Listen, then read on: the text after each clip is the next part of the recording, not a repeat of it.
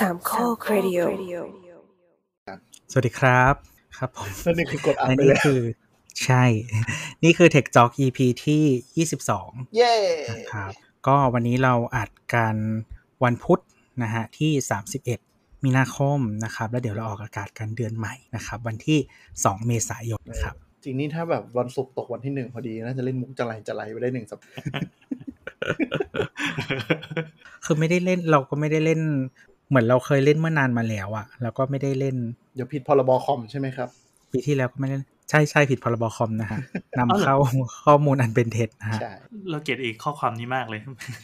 เกลียดการตีความอันนี้มากเลย ราชการเขาไม่เล่นด้วยนะครับเขาไม่ได้มองว่าเป็นเทศกาลประจำนะเออก็ไม่ได้ทำอะไรกระทบเขาอยู่แล้วไหมหรือไง เราเรามานั่ง report เว็บข่าวกันครับ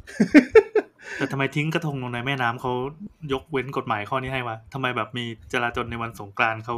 ยกกฎหมายข้อนี้ให้วะเนอะเราเรามีข้อยกเว้นไปหมดอะออเสียตังค์ต้องไปเก็บด้วยนะฮะไอ้กระทงอะเออไม่ใช่ไม่ได้อยู่ๆหายไปนะฮะตังเรานะครับ คือถ้าเป็นความเท็จมันจะแต่มาทางแต่ให้ถูกฝั่งมันก็มันก็ถือว่าหลับตาได้อะไรอย่างเงี้ยนั่นแหละอะยังไงครับ รายการจะโดนปิดกันเข้ารายการกัน สวัสดีนี่ TJN ทีเจตัวครับทีเจเคนครับ ครับสามหนุ่ม TJ ก็จะพาทุกท่านเข้าสู่รายการพอดแคสต์อัปเดตเทคโนโลยี จริง ๆ เมื่อวานขับรถอะยัง นั่งไงคิดครับอยู่เหมือนกันว่าถ้าแบบมีเปิดรายการมันจะเป็นเสียงเราลองไงวะยินดีต้อนรับเข้าสู่รายการเทคจ็อกออกออกออกมีออกออกด้วยเหรอต้องจากอะไรว่าได้เลย มันก็อยู่ที่ศีลเวลาฟังอะใช่ไหมเราเราเชื่อว่าคุณผู้ฟังก็คงไม่ได้สูงไม่มากหรอกเฮ้ยแต่ขอท้องเรื่องนิดนึงคือคือคือเปิดฟังในรถแล้วก็แบบเปิดกระจกลงแบบเคนเออแม่งทุกรอบเลยอะคือเมื่อวันวันนั้นสองวันก่อนใช่ป่าวะเออสองวันก่อนผมเอาเอกสารไปให้ธนาคารสำนักงานใหญ่ เราก็ไปแบบนึกออกไหมเวลาเวลาเช่าไปแบงค์ไปยื่นเอกสารอะเราไม่ได้ติดต่อใครเราก็จะแบบมีที่จอดที่แบบจอดปะปะด้านหน้าอะไรอย่างเงี้ยอ่าอ่าอ่าเราก็วนไปปึ๊บเปิดกระจกปึ๊บ แสดงว่าพี่ครับพี่ครับหาผมมายื่นเอกสารแป๊บเดียวเองพยายามแบบหาที่จอดด้านหน้าผมให้หน่อยขี้เกียจวนเข้าไป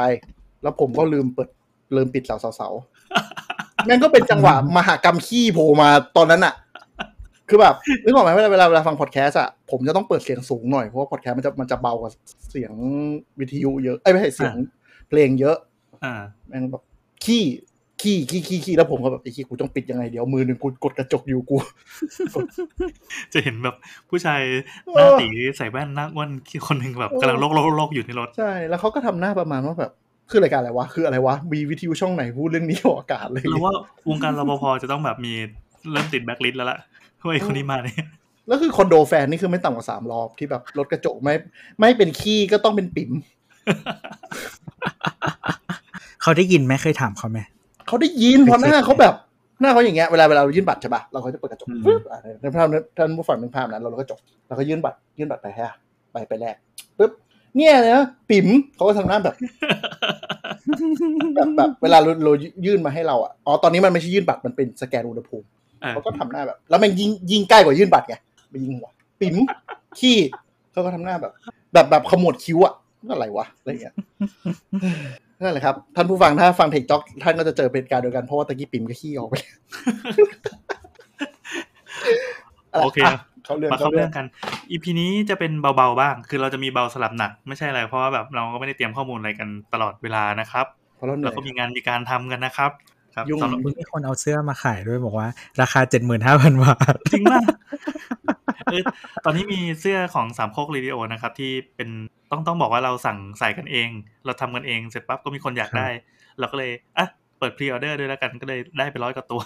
พับกันหน้ามืดชิบหายเลยเออสงสารโคตรๆมันเยอะครับแบบเยอะมากคือตอนเห็นแพ็คที่มันมาเหมือนกระสอบเสื้อผ้ามือสองอะเออเออเชี่ยเยอะโคตรตอนแรกเราก็เข้าใจว่าเราทำรายการแล้วก็ฟังกันเองนะ ไม่คิดว่าจะมีเสียงตอบรับขนาดนี้ก็ทรมานมาก มันมันไม่ได้อยู่ที่ปริมาณเท่าไหร่ มันอยู่ที่แบบได้เงินตัวละเจ็ดบาท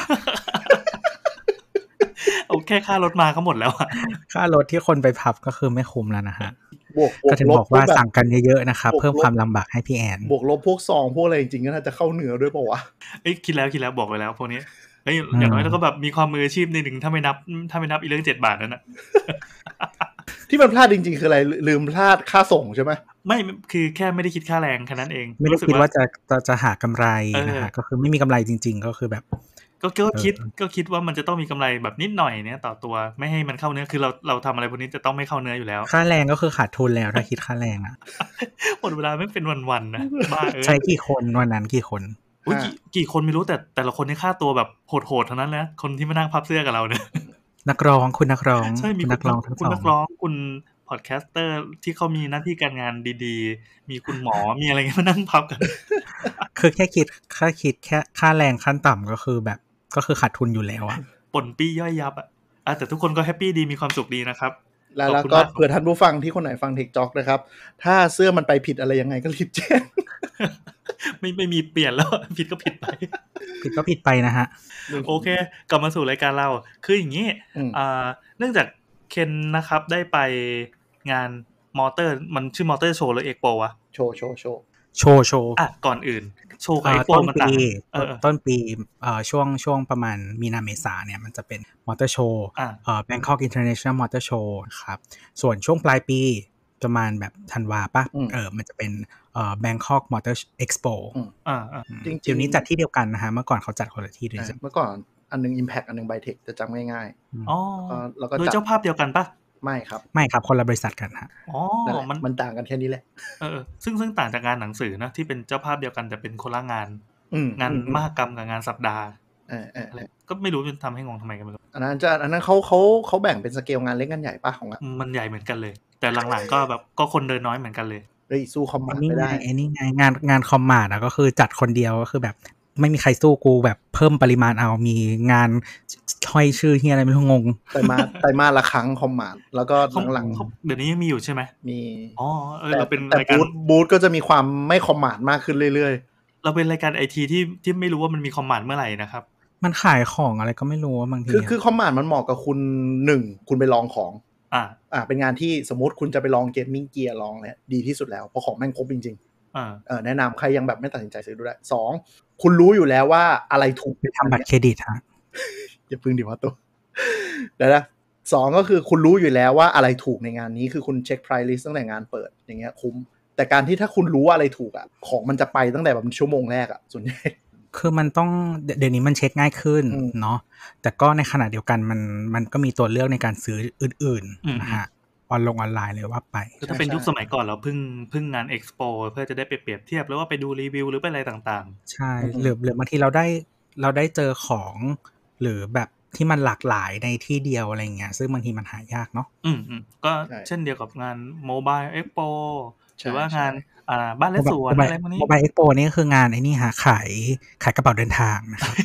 ที่แถมโทรแถมศัพท์มือถือใช่ครับแข่งนั่นแหละกันของแถมเว้ยใครของแถมยาวสุดชนะ เออเห็นอะไร Oppo สามสิบสี่อย่างของแถม ใช่ใช่คือคือในบูธหนึ่งอะ มันจะข้างในมันจะมีเหมือนตู้เรียงเรียงๆใช่ป่ะ แต่ละตู้ก็คือเป็น dealer คนละเจ้าอืมแล้วก็จะแข่งของแถมกันเองอืมซึ่งบางอันก็คือแตกเอาแบบแตกเอากวนตีนอะฟิล์มหน้าฟิล์มหลัง ฟิล์มกับกล้องฟิล์มเขียนไปเถอะอยากเหมืเขียนอะไรขก็เขีเพิ่มบรรทัดอะเออทีนี้จะบอกว่าพวกงานเอ็กซ์โปต่างๆ ในในบ้านเราเนี่ย แต่ละอย่างมันก็เหมือนถูก disrupt ไปพอสมควรจากโลกที่มันเปลี่ยนไป แต่ว่ามันจะมีอยู่งานหนึ่งเว้ยที่อ่าเหมือนคนก็ยังจะแห่ไปดูกันนะถึงที่อะจริง ๆ ถ้าไม่นับโควิดอะเป็นงานที่โตขึ้นทุกปีด้วยนะเออเออเออเอองานรถเนี่ย Motor Show ครับ Motor Expo เนี่ยก็คือนึกว่านมอ่าอันอันนี้คือจัดที่ Impact เหมือนกันหมดใช่ไหม Challenger ใช่ไหมใช่ครับใช่ครับซึ่งตอนนี้ยังมีอยู่ใช่ไหมมีอยู่ฮะเดือนที่เราออกอากาศมันมีตั้งแต่เมื่อไหร่ถึงเมื่อไหร่วะถึงวันที่ 4 เมษาครับ ถ้ายังออกอ๋อใช่ถ้าโอเคฟังโอเคก็ยังไปจอยได้อืมเป็นคือมันเป็นงานที่จัดค่อนข้างนานกว่าอีเวนต์ปกติส่วนใหญ่ แล้วก็ เวลาจัดพิเศษอืมเที่ยงถึงสี่ทุ่มอ๋อไปเดินสี่ทุ่มก็ยังได้ใช่ไหมเนี่ยอืมใช่เอ้าแล้วเสียตังค์เข้างานปะเสียจ้าออเสียเสียเป็นเป็นงานที่เสียแต่ว่าก็มันมันก็มีทางหาบัตรอะเนาะคือมันเป็นงานที่เสียแต่ว่าหาบัตรฟรีโคตรง่าย คือจะแจกในสื่อวงการยานยนต์กันเอง แล้วก็ที่น่าสนใจก็คือปีนี้เริ่มแจกสื่อออนไลน์ เยอะขึ้นด้วยอืมคือเว็บสื่อทั่วไปเดี๋ยวนี้ก็หาได้ แล้วก็จริงๆชีทช่องทางบอกว่าส่วนใหญ่อ่าถ้ามิตรสหายท่านใดทำวงการ รถยนต์หรือดีลเลอร์ ก็จะเขาจะมีเหมือนกับคิดอะโควมาต้าให้ให้พวปะกดีลเลอร์อยู่แล้วใช่ เป็นอ่าร้อยก็สองเป็นร้อยใบอะไรเงี้ยเว้นสกิดสกิดเพราะว่าเขาก็คงอยากขายด้วย แล้วตัวดีลเลอร์ก็วินวินด้วยเนาะคือดีลเลอร์ส่วนใหญ่จะเอาไปแจกลูกค้าหรือ หรือแบบเอาไปไปแจกไปด้อมด้อมๆหน้างานก็ได้ครับบางทีก็มีโอ้เยอะแยะเลย แต่ปีนี้ปีนี้ไม่รู้ไม่รู้ปีก่อนเนี้ปีนี้เจ๋งก็คือมีบัตรมันมีแบบเป็นเวอร์ชันดิจิตอลด้วย ก็คือแจกโค้ดแล้วก็ไปกรอกใส่แอป ใช้แอปแบบโชว์หน้างานอะ ก็สะดวก อ๋อ ไม่ต้องใช้ของไม่ต้องใช้กระดาษใช่มันก็แจกกันง่าย สมัยก่อนต้องแบบ เดี๋ยวนัดเจอกันเอาบัตรมอเตอร์โชว์อ่าเดี๋ยวนี้ง่ายเอางี้คือ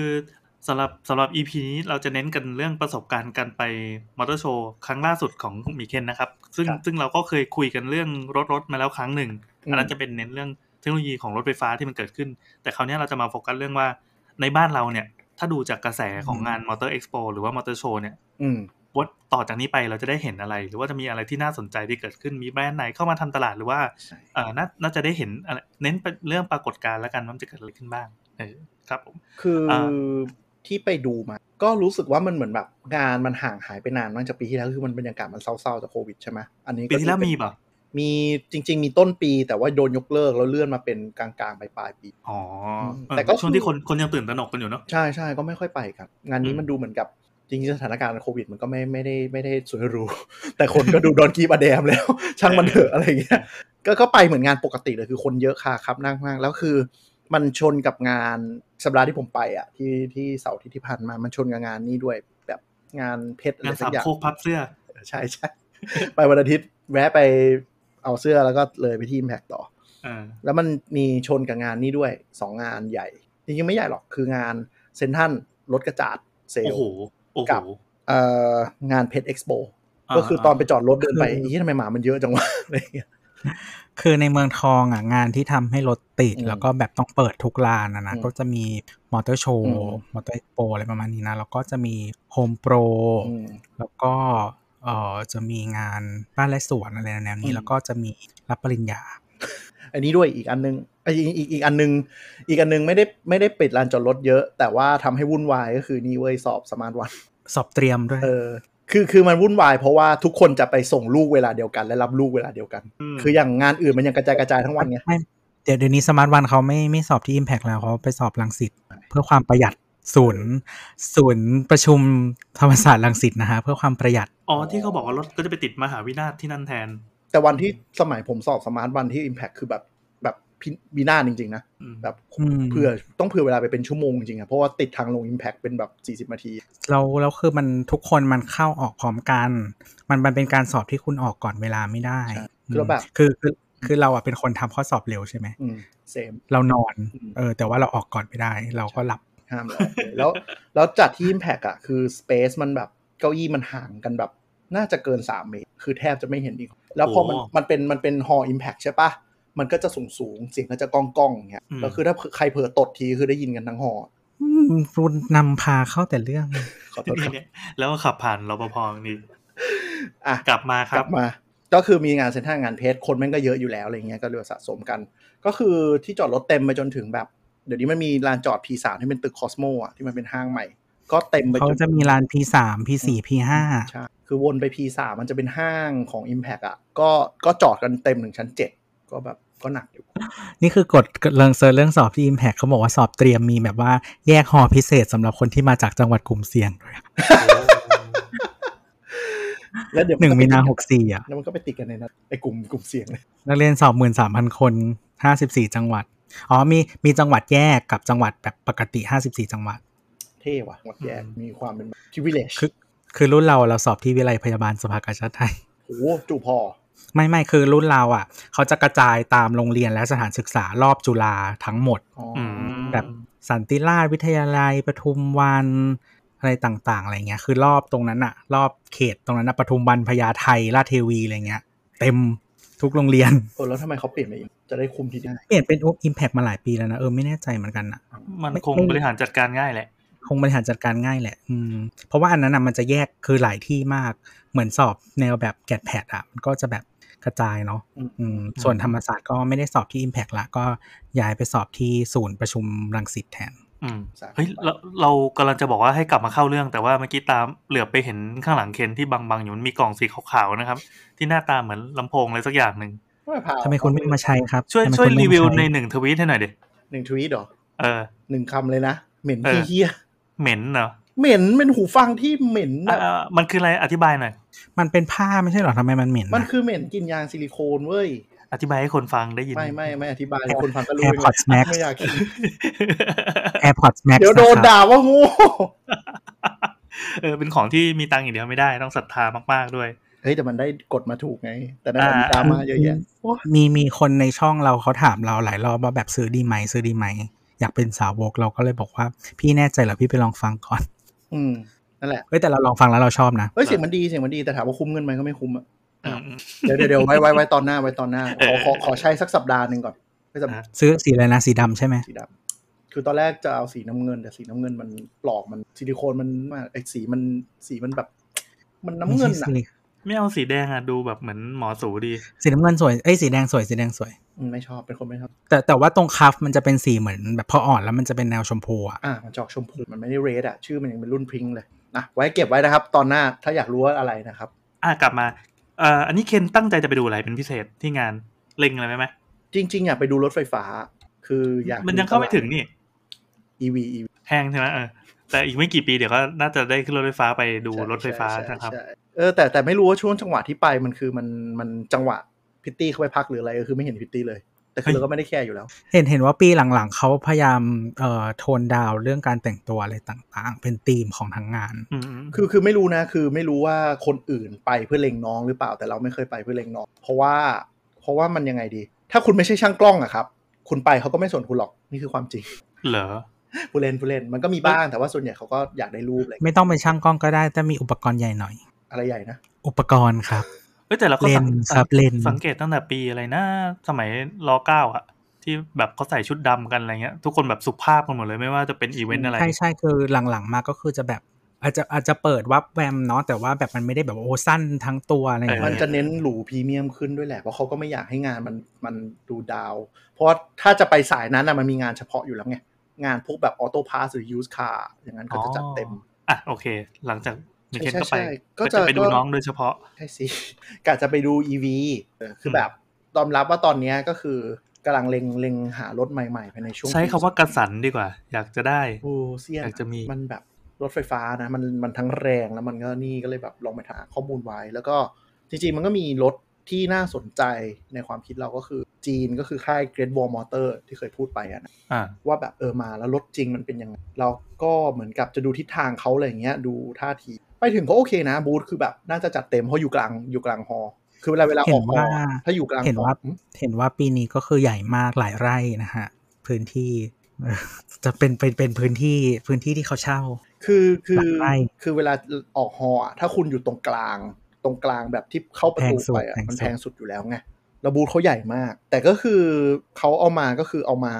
เอามาแบบสามแบรนด์เลยนะ ก็คือตัว EV เอ่อแบรนด์ Cat Aura โอราเออแบรนด์โอรานะครับ ก็คือมีตัวที่เขาบอกว่าจะขายที่ไทยก็คือตัว Good Cat เนาะอ่าแต่เป็นพวงมาลัยซ้ายเนาะอ่าแล้วก็มีตัว Black Cat เดี๋ยวเดี๋ยวนะครับกูแคทพวงมาลัยซ้ายเหรอไม่ตัวไม่ตัวทำโชว์ความตัวโชว์ไม่ตัวใช่โชว์ไม่ใช่โชว์อ่าตัวแล้วเห็นก็คือที่ถ้าใครที่ติดตามก็จะเห็นว่าภาพข่าวหรือว่าภาพที่เขาถ่ายมาจากในงานนะเขาเอาตัวตัวตัวของจีนมาเลยมั้งมาตั้งไว้ครับใช่ใช่ก็คือตัวที่มันหน้าป้อมๆหน่อยเป็นอ่าแบบเหมือน Porsche Taycan อะไรประมาณนี้อืมเฟียตห้าร้อยอะไรอย่างเงี้ยนะฮะอ่า Nissan Figaroอ่าเออจะเป็นจะเป็นทรงเขาเรียกทรงเอ่อเรโทรมีความเรโทรหน่อยทรงน่าครัลากสสิกชอบน่ารักอันนี้คือคือกูดแคท Good Cat อ่าแล้วก็ครับมี Black Cat Black Cat มามาโชว์ด้วย Black Cat หรือ Black R1 Cat หรือบางที่จะเรียกว่า R1 อ่านะครับมาโชว์ด้วย ก็จะตัวเล็กกว่า Good Cat ใช่แล้วก็มีจริง ๆ งานเนี้ยพระเอกของงานคือ h a w a l H6 ตัวตัวเป็น SUV ที่เป็น ไฮบริดนะตัวนั้นก็น่าสนใจ ก็คือไม่ไม่ไม่ใช่ไฟฟ้าเอ่อล้วนเหรอไม่ใช่ไฟฟ้าไม่ใช่ไฟฟ้าครับเป็นไม่ไฮใช่บไฟริดฟ้าก็คือแบรนด์โอราเนี่ยจะเป็นรถไฟฟ้าทั้งหมดอืมอ่านะฮะส่วนแบรนด์ h a v a l จะเป็นรถ SUV ทั้งหมดนะครับแต่ว่าเออไม่ไม่ได้เน้นระบบขับเคลื่อนเป็นไฟฟ้าอะไรก็จะมีไฮบริดอะไรว่าไปเนาะก็ก่อนที่จะมีมางานเขาก็มีแคมปงแคมเปญอืมนะครับ H6 คืออะไรต่างๆนานาแอบดูแห้อ๋องที่เขาปั่นปั่นกันนะนะเออเงินเงินเยอะอืมแต่ว่า แห้งไหมก็ว่ากันเนาะๆอืมเงินเยอะแต่ใช้เป็นหรือเปล่าไม่รู้คือคือไฮไลท์ไฮไลท์ของ S6 เนี่ยคือไฮไลท์เขาเลยเพราะว่าจริง ๆ ผมแอบโดดไปวัน VIP วันหนึ่งก็คือเข้าไปดูมาก็คือ S6 เนี่ยโดนโดนคลุมไว้หมดเลยไม่ให้เห็น แต่คือรถทุกคันเห็นหมด ทั้ง Good Cat ทั้งอะไรเห็นหมดเลยแต่ S6 จะคลุมไว้ ก็คือเอาไว้เปิดตัวเปิดตัวงานสื่อไงอ๋ออ๋อหมายความว่าก่อนหน้านี้คือแค่พูดถึงแต่ว่ายังไม่มีหน้าตาให้ดู ใช่หไม่มีหน้าตาให้เห็นเลยอืมโอ้ยไม่เห็นหรอกมั้งไม่เห็นเลยมั้งไม่เห็นเลยไม่เห็นเลย หมายถึงว่า ไม่มี official press หรือว่ารูปรถจริงให้เห็นในไทยอะใช้คำนี้ดีกว่า อ่าอ่าเออ่าอแต่แต่คือเมืองไทยมันเป็นแบบนี้ตลอดคุณไม่มีอินเทอร์เน็ตเหรอที่อ่าน้องคือบางทีไม่บางทีรถที่เปิดตัวจริงอะ มันออปชันอาจจะไม่เหมือนที่อ่าหลุดมาจากเมืองนอกอะไรอย่างเงี้ยใช่แต่แต่หมายถึงว่าคือมันมี detail เนาะอย่างเช่นใช่ที่เขาก็ไม่เปิดในงานก็คือราคาถูกต้องสำคัญสุด แต่จริงๆกูบูธเกรทวอลล์มีเซอร์ไพรส์อีกอันหนึ่งคือ รถกระบะที่ไม่ไม่มีข่าวมาเลยก่อนหน้านี้ว่าจะมางานนี้ด้วยอืม คือเอ่อ power ถ้าออกเสียงมันจะโหเอออะไรประมาณเนี้ย P O E R เป็นรถกระบะไฟฟ้า100%เอามาโชว์ในงานด้วย แต่แบบไม่ได้ดูไม่ได้เลยเลย เขายังไม่ได้คือที่ที่บอกว่าจะขายอะมีแค่สองรุ่นอืมนะฮะสองยี่ห้อ แต่ว่าอันอื่นๆนะโชว์เฉยๆ ยังไม่รู้ยังไร แล้วก็เผื่อท่านผู้ฟังคนไหนไปมาแล้ว หรือว่าจะกำลังจะไปหลังจากเราออกอากาศเนี่ย ตัวโอราที่ได้รับความนิยมหลังล้นหลามแบบล้นหลามจริงๆคือบูธแตกอืมอืมภายในเนี่ยมันเป็นสเปคจีน ซึ่งยังไม่รู้เลยว่าสเปคไทยจะภายในเหมือนกันไหมหรือมีการปรับเปลี่ยนอะไรหรือเปล่า เพราะฉะนั้นอย่าคาดหวังเกินเกินไปก่อน อันนี้บอกไว้ก่อนเลยอืมอ๋อที่ที่เอ่อพวกยูทูบเบอร์ต่างๆ เข้าไปเป็นรูปไปโอ้สัมผัส อันนี้มันเป็นอย่างนี้ตัวใช่คือออ่าวัสดุอะไรต่างๆ ข้างในก็อาจจะมีการเปลี่ยนแปลงคืออาจจะเปลี่ยนแปลงอยู่แล้ว คือแหละโชคดีผมมาไปงาน VIP ก็คือได้คุยกับคนที่มีความรู้โดยตรงอะไรอย่างเงี้ยเขาก็พูดครับในเชิงว่า เป็นตัวโชว์มาให้ดู เรายังไม่รู้ว่าไทยเนี่ยจะเอาเข้ามาเป็น สเปคตัวท็อปตัวกลางตัวเล็กหรืออะไรยังไงนึกออกไหมครับอ่าคือคือรุ่นรุ่นหลาย ๆ ประเทศอะอืมเอ่อรถมันมีหลายเกรดนะฮะอืมเอ่อเกรดนี่คือรุ่นย่อยนะภาษาไทยอืมภาษาอังกฤษเขาใช้คำว่าเกรดอะเวลาพูดเกรดกลายเป็นเป็นภาษาไทยแล้วจะงงจะแบบว่าโลมีความเลยหมายรถมีความเหยียดเหยียดนิดนึงอ่าอ่าก็คือรุ่นหลายรุ่นย่อยเนาะก็คืออย่างตัว Good Cat เนี่ย ชื่อรุ่นย่อยทั้งหมดเป็นชื่อเทพกรีกนะฮะ โพไซดอนอาทีนาอะไรต่างๆ นานานะฮะเออแล้วทำไมมันต้องเริ่มด้วยแมวด้วยวะไม่รู้อ่ามันเป็นแมวเพราะว่าเอ่อคือจีนเนี่ยจะเป็นประเทศที่มีการตั้งชื่อแบรนด์หรือรุ่นแปลก คือหมายถึงว่าโอเคไม่มันอาจจะแปลกในในมุมของของเราหรือว่าโลกตะวันตก คืออืมเขาใช้คำสามัญทั่วไปอะมาเป็นชื่อรุ่นชื่อแบรนด์เลยโดยเขาไม่รู้สึกติดขัดอะไร เช่นแบบผ้าอ้อมอะไรเงี้ยเรารู้สึกว่าแบบเอ่อแพมเพิร์สหรือเป็นชื่อที่ตั้งตามชื่อคนตั้งชื่อคุณลักษณะหรืออะไรสักอย่างใช่ไหม จีนเขาจะแบบก็ก็แพมเพิร์สก็ดูก็ตรงตัว แต่ว่าเราไม่ชินภาษาอังกฤษเองก็เป็นไปได้เราไปออกแพมเพิร์สแต่จีนเนี่ยเขาก็จะเอาแบบ เอาอันนั้นอะไปแปลตรงๆว่าแบบยี่ห้อซึมซับเยี่ยมอะไรเงี้ยอ๋อเออ ครับเขาก็จะมีความชินอย่างนั้น ซึ่งคอนเซปต์ของ Good Cat เนี่ย คือมันมาจากเขาลือนะ อันนี้ไม่รู้ official เปล่าเพราะอ่านภาษาจีนไม่ออก คือเขาลือว่ามันมาจากอ่านโยบายของเติ้งเสี่ยวผิงที่ว่า มีแมวขาวกับแมวดำขอให้เป็นแมวที่ดีก็พอ ขอให้จับหนูเออได้ขอก็ให้จับหนูได้ก็พออะแมวจะเสียอะไรก็ได้ ขอจับหนูได้ก็พอ เออ ก็ถือว่าเป็นแมวที่ดี เพราะฉะนั้นมันเลยมีรุ่น Black Cat White Cat แล้วก็ Good Cat Good Cat มี Black Cat White Cat Good Cat เออสามรุ่น ทีนี้เขาน่าจะเล่น cat มาล้อกับการที่รุ่นของฮาวาวอะ ที่เป็นรถ SUV อะเขาจะเรียกอ่าเป็นรุ่น dog เป็นหมานะครับ เออคือคือมันภาษาจีนมันแปลว่าหมาเลยอะแล้วก็เรียกชื่อรุ่นเป็นแบบชุดรุ่นลับบดออะไรอย่างเงี้ยอ่าใช่ใช่ Big Dog Big Dog อ่า Big Dog Haval Big Dog มีชื่อชื่อรุ่น Big Dogก็เลยน่าจะน่าเป็นจนการเล่นคำของเขาอืมแต่ก็คือพอมันมา global market มันก็ตลกอะ คือชื่อ Good Cat นี่โดนล้อจากสื่อสื่อทั่วโลกอะ ไม่ต้องห่วงแบบรุ่นบ้าเลยวะ นี่นี่ชื่อชื่อเกรดของ Good Cat ฮะมีวีนัสอะไรอย่างงี้โพไซดอนจำได้เออวีนัสอาธีนาอพอลโลต่างคือถ้าพูดถึงความน่าสนใจของ Great Wall อะคือเขาดูอยากบุกตลาดไทยมาก เพราะว่า เหมือนเขาไม่ต้องมานั่งลงทุนจากศูนย์ คือถ้าใครไม่ได้ตามข่าว Great Wall เนี่ยมาซื้อและมาซื้อโรงงานๆชื่อโรงงาน Chevrolet ในไทย แล้วก็พันธมิตร dealer ของเชฟโรเลตที่โดนทิ้งไปทั้งหมดเนี่ยเขามาเซ็นสัญญาต่อทั้งหมดซับซัพพลายเออร์ต่างอ่าๆเนาะทั้งหมด มันก็เลยทำให้เขาสามารถเปิดตัวรถได้เร็ว เหมือนสวมของเก่าเข้าไปเลย ใช่ คือคือเขาก็มีความร่วมมือกับเอ่อแบรนด์ต่างชาติอยู่แล้วในประเทศจีนเนาะใช่เอ่อหลาย ๆ บางอย่างมันก็อาจจะแบบ เอามาใช้ได้อะไรอย่างงี้ คือในในจีนเขาเป็น partner Chevrolet อยู่ เพราะฉะนั้นก็เลยก็เลยเป็น ทีนี้ที่น่าสนใจคือเขาดูตั้งใจกับตลาดไทย แต่สิ่งที่ทุกคนถามมาตั้งแต่เขาแบบ teaser ตั้งแต่แบบปีปีที่แล้วอะคือแบบราคาเท่าไหร่รุ่นไหนมั่งเออก็ยังไม่ได้คำตอบปะยังไม่ได้คำตอบไม่มีแววไม่มีอะไรเหรอมันเป็นสิ่งที่สำคัญที่สุด เออ คือเมาส์คือมันหน่มีอยดิข่าวลือคืออ่าข่าวลือจากคราวที่แล้ว จากคราวที่แล้วที่บอกว่าอืมมีงานเปิดตัว แต่ว่าเปิดใช่ยังไม่เห็นภาพจริงและยังไม่เห็นข้อมูลหาอะไรทั้งสิ้นแค่บอกว่าอืมเปิด เป็นแบบไลฟ์วิดีโอที่แห้งที่สุด เออแห้งรู้สึกแบบเฟลไปนิดนึงในฐานะที่อืมแบบเฮ้ยเราเราก็สนใจว่ามันจะทำอะไรกับประเทศไทยวะเออแต่ว่ามาคราวนี้ผ่านไปหลายสัปดาห์หลายหลายหลายหลายเดือนปะจะเกิดอะไรขึ้นบ้างเนี่ยก็เงียบในงานเขาให้ข้อมูลอะไรเพิ่มไหมครับไม่หลักๆ ให้มาดูรถให้มาดูไม่มีตัวจริงเมาส์เมาส์อะไรเลยเหรอเออ่าไม่มีก็ให้ให้มาสัมภาษณ์เอ๊ะเดี๋ยวก่อน Haval นี่เป็นพวงมาลัยขวายังขวาแล้วอะฮาวาวจะขายภายในไตรมาสไตรมาสหน้าไตรมาสให้สองให้สัมผัสตัวจริงให้ feel แล้วก็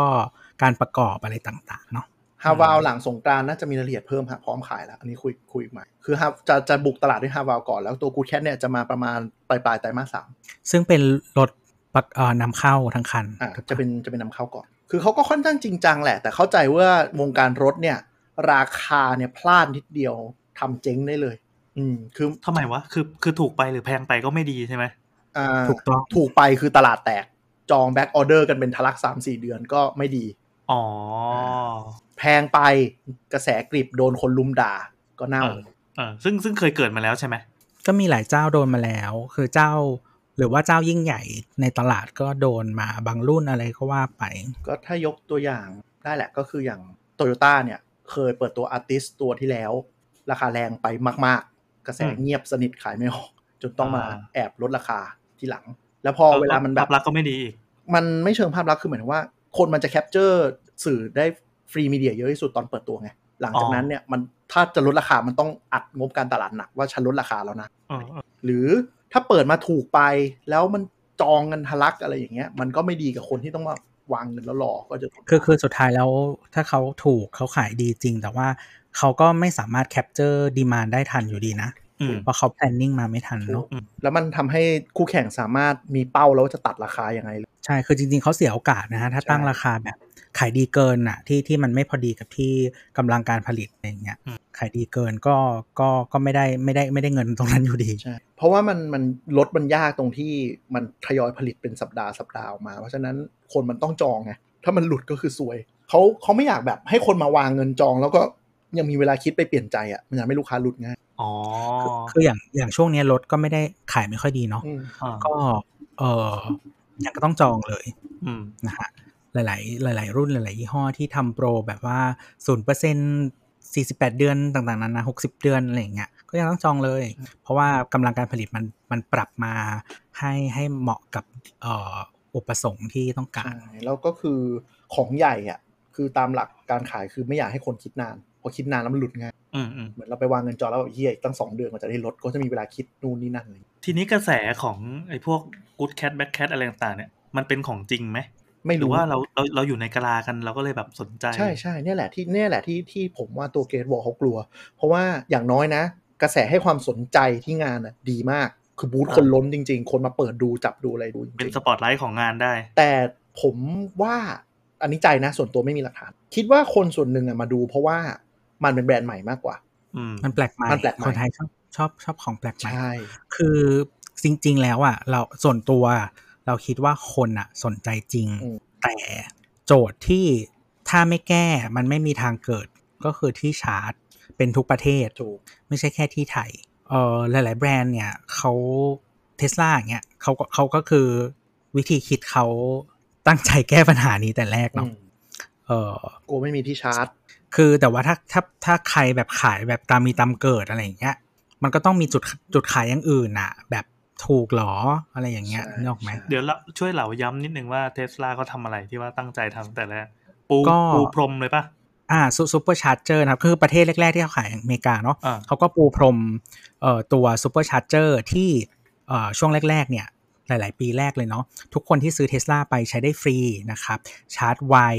ชาร์จฟรีนะครับตามจุดพักรถต่างๆ เวลาขับเอ่อรถทางไกลเนาะอืมสมัยก่อนเนี่ยสมมติขับได้ไม่ไกลมากสมมติขับได้สักแบบ 200 โลอะไรอย่างเงี้ยเออระหว่างเมืองก็แวะชาร์จได้อะไรเงี้ยก็อืมตตอนนี้ความความเร็วมันเพิ่มขึ้นเรื่อยๆ แต่ว่าสมมติแบบสัก 40 นาทีอะไรเงี้ยสมมติได้แบตแบตมา 80%ก็ขับต่อได้เนาะซึ่งอันนั้นก็แลกมาด้วยการที่ว่าขาดทุนปนปี้ ใช่ใช่เขาลงเงินไปเยอะมาก ซึ่งมันก็ตอนนี้ก็เก็บดอกออกผลได้แล้ว แต่คือถ้าคุณ คือสมมติคุณเป็นคนคนแรกอะอ่าถ้าคุณไม่ทำแล้วใครจะทำใช่อะไรใช่อืมคือเทสลาเป็นคนยอมเข้าเนื้อเพื่อทำให้มันเกิด แสดงว่าสถานการณ์นี้กำลังจะเกิดขึ้นในประเทศไทยในเวลาอันใกล้นี้ จริงพูดยากว่ะๆพูดยากเพราะว่ามันยังไม่มีใครทำเป็นชิ้นเป็นอันอืมเข้าใจความหมายนี้ไหมแต่ว่าไม่มีคนที่ทำท่าจ้องจะเข้าเหรอมี MG ประกาศแล้วว่าจะทอะมันไม่ใช่อาจจะไม่ใช่แค่แบรนด์รถก็ได้มันอาจจะเป็นแบรนด์พลังงานอื่เซเว่นนอะไรเป็นำเซเว่นๆอะไรพวกนั้นเอออะไรก็มีก็มีแต่มันยังไม่เห็นเป็นรูปธรรมไงอ่า คือคือปัญหาของสถานีชาร์จเนี่ย มันต่างกับหัวจ่ายน้ำมันคือหัวจ่ายน้ำมันมันไม่มีอะไร คืออามันเป็นมันเป็นเทน้ำอะ มันมีมันมีมันลงทุนเยอะ แต่ว่าอืมรูปแบบการใช้งานเนี่ยครับคือเออคือจริง ๆ หัวจ่ายน้ำมันเนี่ยก็ลงทุนเยอะนะต้องต้องใช่ต้องทำไปใต้ดินเนาะอืมแต่พูดถึงความเสถียรไงมันเทน้ำมันเออมันง่ายกว่า คือหัวจ่ายไฟฟ้าเนี่ยมันต้องมีคนเป็นทนแนนอ่าคือคือเทคโนโลยีการ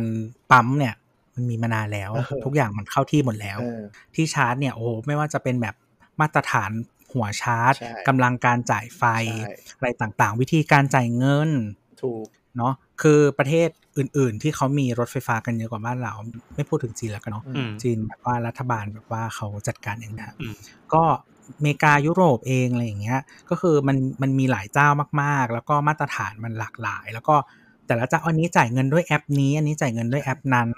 อันนี้จ่ายด้วยแบบบัตรเครดิตได้ อันนี้จ่ายไม่ได้อะไรต่างๆนานาเนาะ แต่ว่ายุโรปตอนนี้ก็คือเขาทำมาตรฐานกลางละ ก็คือว่าหัวชาร์จทุกคนเหมือนกัน เออ ตอนนี้ก็ช่วยได้ แต่ที่อเมริกาก็คือยังลูกผีลูกคนกันอยู่ แล้วก็อีกอย่างหนึ่งก็คือเรื่องของแรงดันไฟฟ้า เรื่องของอะไรก็ต้องดูด้วยมัน compatible กันไหมชาร์จได้ไหมหรือมันจุกจิก แล้วก็พวกเนี้ยมันเป็นไฟฟ้าแรงสูงถูกไหมมันเป็นมันเป็นไอที่ชาร์จเร็วอะ มันจะเป็นไฟ DC คือไฟไฟไฟ direct current เนี่ยกระแสตรง กระแสตรงครับเนี่ยผมซึ่งซึ่งไม่เหมือนกับไฟที่เราใช้กันปกติใช่เนาะมันต้องแปลงด้วยตู้แปลงใหญ่ๆ ซึ่งไอ้ตู้เนี้ยถ้า maintenance ไม่ดีเลยมันก็จะเจ๊งแพงมากนะครับตู้อะมันจะเจ๊งง่ายส่วนที่แพงที่สุดของที่ทำจุดชาร์จนะฮะใช่อะไรอย่างเงี้ยคือคือมันต้องมีโต้โผหรือวิธีการจัดการที่ช่วงแรกปั๊มน้ำมันมันก็มันก็มันก็สครัลเกิลแหละช่วงที่มันมีรถน้ำมันใหม่ๆ แต่มันผ่านมาหลายปีมันจนนิ่ง ตอนเนี้ยมันก็จะเป็นช่วงที่ถ้าใครอยากออกรถไฟฟ้าเนี่ยใจมันต้องรักอะเพราะว่าคุณจะต้องลำบากมันแน่มันนอน ค่อยๆ โตโหตั้งหลายสิบปีใช่กว่ามัน คือคุณต้องลำบากแน่นอน คือเออจริง ๆ มันมีคนเสนอว่าอย่างอย่างที่ยุโรปเนี่ย หลาย ๆ ที่คือแต่ละประเทศก็มีนโยบายไม่เหมือนแต่เขาก็จะมีแบบเออนโยบายบางอันที่เป็นร่วมกันในใน EU ก็คืออันหนึ่งก็คือว่าหลาย ๆ ประเทศอะเขาใช้วิธีเอ่อลดเป็นเครดิตภาษีจากราคารถอืมต่าง ๆ เนาะก็ก็มีคนเสนอแหละว่าเอ้ยจริง ๆ อันเนี้ยมันเป็นการแก้ปัญหาที่ไม่ถูกต้องไม่ตรงจุด เพราะว่าโอเคแหละรถไฟฟ้าแรก ๆ แพงอยู่แต่ว่าถามว่าคนซื้อได้ไหมซื้อได้ แต่คนไม่กล้าซื้อเพราะไม่มีที่ชาร์จอืมเอาเงินที่จะซับอะอืมเออเงินที่จะให้เครดิตภาษีเนี่ย ไปทำที่ชาร์จดีกว่าอืมที่ชาร์จแพงอืมเออที่ชาร์จลงทุนครั้งแรกแพงมาก แล้วก็ไม่รู้จะคืนทุนตอนไหนอ่าอืมแต่ว่าในขณะเดียวกันเครดิตภาษีเนี่ยคนมันมันมันเห็นชัดอะไรอย่างเงี้ยอืมนะครับซึ่งก็มีประเทศทำแล้วเนาะก็คือที่เยอรมันที่รัฐบาลเขาลงมาทำเอ่อ ที่ชาร์จเองนะครับ ก็เอออาจจะไม่สเกลเท่าจีน แต่ว่าก็ก็ยิ่งใหญ่อยู่นะฮะใช่ มันมันต้องมีคนโต้โผเพราะว่าตอนลงทุนรอบแรกมันจะกินต้นทุนตัวเองมันมันมันใช้เงินเยอะค่อนข้างมากเลย คือแล้วจุดชาร์จเนี่ยคือแต่ละตัวมันก็ต้องมีตัวแปลงไฟของตัวหรือหรือบางอันก็อาจจะรวมกันได้นิดหน่อยนะฮะเอ่อแล้วมันก็ต้องมีพื้นที่ที่อยู่ว่างๆเนาะเป็นที่ให้จอดรถอะไรอย่างเงี้ยแล้วก็คือถ้าถ้าใครคิดว่าจะ เขาเรียกว่าอะไรหารายได้เพิ่มเติมนะฮะแบบ7 e เ e ่ e อเนี่ยเขาเขามีพื้นที่ที่เขาขายของอยู่แล้วเนาะแล้วคนมันต้องรออืมอ่าก็ก็พอดีกันนะฮะก็จะได้รายได้ทางอื่น นอกจากค่าชาร์จอืมเนาะนี่เข้ามา คือจริงพๆอค่าไฟพอจะอะเห็นพอจะเห็นวี่แววยังว่ามีสัญญาณว่าจะเปิดจะอะไรเงี้ยก็มีก็นี่เขาประกาศแล้วไง เซเว่นประกาศแล้ว แต่โอเคอย่างที่บอกพอมันประกาศอะกระทำจริงมันก็คนละเรื่อง เพราะว่ามันมันยังของแต่อืมจริงๆอะอันนี่บอกไว้ว่าการซื้อรถไฟฟ้าไม่ว่าจะประเทศไหนนะ แม้กระทั่งในอเมริกาเอง recommendation คือคุณควรชาร์จไฟบ้านตัวเองเป็นหลักใช่อืมคือคือการที่เขาเรียกว่าอะไรการใช้งานในชีวิตประจำวันอะอืมก็คือเราชาร์จที่บ้านเนาะตอนกลางคืนใช่อะสมสมมติว่าเป็นไลฟ์สไตล์แบบว่าเราออกไปทำงานตอนกลางวันอืมอะแล้วกลางคืนก็คือรถจอดทิ้งไว้ตอนเราหลับเนาะใช่ก็คือชาร์จตอนนอนนะครับ แล้วก็ เช้ามาก็คือมีแบตเตอรี่เพียงพอเอ่อเดี๋ยวนี้เข้าใจว่าเทสลาอาจจะไม่ค่อยทำแล้ว แต่เมื่อก่อนก็คือทำก็คือมันจะตั้งไว้ให้ชาร์จแค่ 80%รักษาแบตเนาะอ่ามันแต่เป็นว่าเทคโนโลยีถ้าของแบบถ้าแบบเก่าจะได้แปดสิบถ้าจะให้เออเขาเรียกว่าอะไร ถ้าจะแบบวันไหนจะไปไกลๆก็ให้มันชาร์จเต็มไปอะไร คือคือก็มันมันควรมันควรชาร์จไฟบ้านเป็นหลัก เพราะว่ามันชาร์จด้วยด้วยไฟที่มันมันต่ำเนี่ย มันก็เหมือนเหมือนคล้ายๆมือถือคือแบบไม่ฟาสต์ชาร์จอะ fast charge บ่อยๆ มันก็เป็นภาระของแบตอ๋ออ่า คือ fast charge เนี่ยมันเหมาะกับการที่คุณไป road trip แล้วใช้ชั่วคราวชั่วแบบต่อระยะไปเรื่อยใช่ใช่เหมือนคุณแบบอืมอัดสมมติว่ามันเป็นถังน้ำแล้วคุณอัดเข้าไปอะไรอย่างเงี้ยใช่มันแรงดันเยอะเนาะคือคือณตอนนี้ก็ยังเป็นอย่างนี้อยู่ใช่ไหมเป็นเป็นใช่ครับ แต่ว่ามันไม่ได้แบบถึงกับถึงกับอันตราย แต่ถ้าคุณสามารถชาร์จข้ามคืนแบบช้าๆ ไปที่ประมาณ 11 กิโลวัตต์ได้เรื่อยๆ เนี่ย มันก็ถนอมแบตกว่า อืมเออแล้วก็คือคือจริง ๆ ถ้าเป็นที่ที่อเมริกาเนี่ยเอ่อไฟในโรงรถมันก็จะประมาณบ้านเราอืม220อืมเงี้ยก็จะพอชาร์จได้ใช่คือนะฮะแต่ว่าถ้าแบบจุด หมายถึงว่าถ้าบ้านใครไม่ได้แบบว่าทำปลั๊ก220ไปเป็น 110 อย่างเงี้ยก็คือชาร์จไป 2 วันนะถึงเต็ม แต่ว่าถ้าแบบไฟสักแบบ 220 อย่างเงี้ย มันพอได้จริงๆชาร์จ 8 ชั่วโมงอะมันพอได้แล้วใช่คือคือต่อให้ถ้าแต่ไม่อยากเสียตังค์ค่าตัวแปลงไฟอะไรเงี้ยก็พอได้อยู่ แต่ว่าแต่ว่าจริง ๆ ก็คือ recommendation ไม่ได้เอาเอาแบบเสียบปลั๊กซ็อกเก็ตบ้านนะนะควรทำเป็น wall charger ชุดแยกของมันโดยเฉพาะจะดีที่สุด ซึ่งอืมเดี๋ยวเนี้ยต่อให้ซื้อเองมันก็ไม่แพงมันลงมาประมาณแบบ4ี่ห้าหมื่นแต่ว่า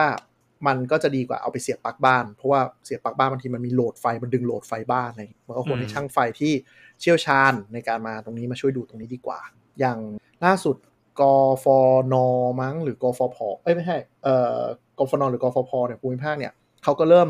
คุยกันละหารือแล้วว่าเรื่อง EV เนี่ยจะรองรับกันยังไง ปัจจุบันเนี่ยถ้าสมมุติเราติดรถ EV ที่บ้านใช่ไหมฮะเราต้องไปขอไฟ 1 เฟสที่ 100 แอมป์ก็คือเฟสอ่าความจุใหญ่หรือไฟ 3 เฟส เฟสละ 15 แอมป์มันจะมันจะเนิร์นิดนึงนะ แต่ว่าลองไปศึกษาดูได้ เพื่อรองรับการชาร์จไฟ เพราะว่า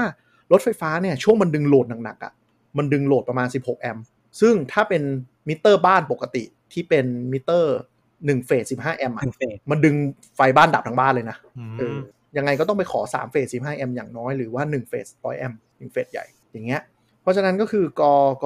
ผมจำไม่ได้ว่ากฟนกฟภ ก็ตั้งประเด็นคุยกันว่า หรือเราจะตั้งมิเตอร์สำหรับรถ EV ให้แต่ละบ้าน คือปัจจุบันเราไปขอมิเตอร์ไฟแล้วต้องเอาทะเบียนบ้านไปขอถูกปะอ่าอ่าอ่าแต่อนาคตอาจจะ1บ้านอะอาจจะขอสำหรับรถ EV ได้อีกหนึ่งหัวจ่าย2หัวจ่ายแล้วเป็นมิเตอร์แยกคิดไปเลย เพื่อจะได้ไม่ต้องมาปวดหัวว่าคุณมาดึงไฟบงไฟบ้านอะไรอย่างงี้คือการไฟฟ้าภูมิภาคหรือการไฟฟ้านครหลวงจะเดินสายเมนมาให้เลยเพื่อสำหรับ EV อันนี้เป็นที่แต่จริงๆขอสามเฟสมันก็ไม่ได้ยุ่งยากขนาดนั้นเปล่าไม่ได้ยุ่งยากไม่ได้ยุ่งยากแต่ว่ามันเหมาะกับคนที่ไม่มีความรู้ในการที่ต้องมานั่งแก้ระบบไฟบ้าน หรือสำหรับโครงการหรือหมู่บ้านที่อาจจะทำจุดจอดรถไฟฟ้าเป็นส่วนกลางนึกออกไหมคือดึงมิเตอร์มาให้เลย แยกไป คิดกับการไฟฟ้าโดยตรงอะไรอย่างเงี้ยนี่กำลังดูว่า ไอ้เมื่อกี้กี่กี่แอมป์นะสิบหกแอมป์เหรอ ใช่ คือแอร์หมื่นแปดพัน BTU เนี่ย กินกระแสไปเจ็ดจุดห้าแอมป์ใช่ คือคุณเปิดแอร์คุณมีตู้เย็น คุณมีของที่กินโหลดหนักๆอะแอร์กับตู้เย็นสองอันคือจริงๆเขาจะมีบอกคร่าวๆแหละว่าสมมติไฟหนึ่งหนึ่งเฟสเนี่ย ที่บ้านเราอะ เปิดพร้อมกันอะแอร์กี่ตัวตู้เย็นกี่เครื่องอ่าเขาทีวีมีการคำนวณอันนี้รู้คร่าวๆใช่จะได้จะได้รู้ไงมันมันเหมือนกับเราเปิดแอร์หมื่นแปดพัน BTU อะสองตัวพร้อมกัน แต่ปัญหาคือส่วนใหญ่เวลาเราสร้างบ้านอะ เราจะคำนวณเผื่อไว้สำหรับแค่บ้านไงแล้วรถอ่าคันหนึ่งแม่งโผล่มาคือเหมือนแบบห้องนั่งเล่นเปิดแอร์เต็มที่สองอันอะ เป็นเรื่องใหม่ เออ มันก็แดกโหลดอยู่ไม่ไหวแต่อันนี้อันนี้ก็คือถ้าถ้าท่านผู้ฟังสนใจเรื่องไฟฟ้าก็ ต่อให้ไม่ซื้อหรือว่าอยากสนใจแน่ๆ ก็ศึกษาเรื่องไฟไว้ก่อนเลยว่าบ้านฉันต้องแก้อะไรยังไงบ้างอืมบ้านใครสามเฟสอยู่แล้วก็สบายใจได้เนาะใช่ก็คือถ้าใครอยู่บ้านใหญ่คนเยอะอะไรอย่างเงี้ยเนาะอ่าหรือว่าแบบเป็นแนวแบบพวกอาคารพาณิชย์อะไรอย่างเงี้ยส่วนใหญ่อยู่แล้วแต่อมันย่างจะบ้านเรามีบ้านเราทำสามเฟสไว้ตั้งแต่แรกอยู่อืมเดี๋ยวบางคนบ้านรวยคือเป็นสามเฟสก็จริงแต่แบบกูจะเอา EV สามคันเนี่ยก็ชิบหายเหมือนกันต้องคิดดีๆมันก็จะมีสามเฟสใหญ่ ก็ถ้าบ้านอยู่ข้างเซเว่นก็โอเค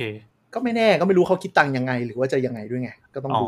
ยังไงไม่ต้องแพงกว่าบ้านเรานะแต่ว่าถ้าเราไม่รู้ก็ต้องลองเทียบดูอาจจะ คือมันแพงกว่าบ้านเราแหละ แต่เรามีแบบ initial หมายถึงว่าเรามีค่าลงเงินก้อนแรกอะที่เราต้องซื้อ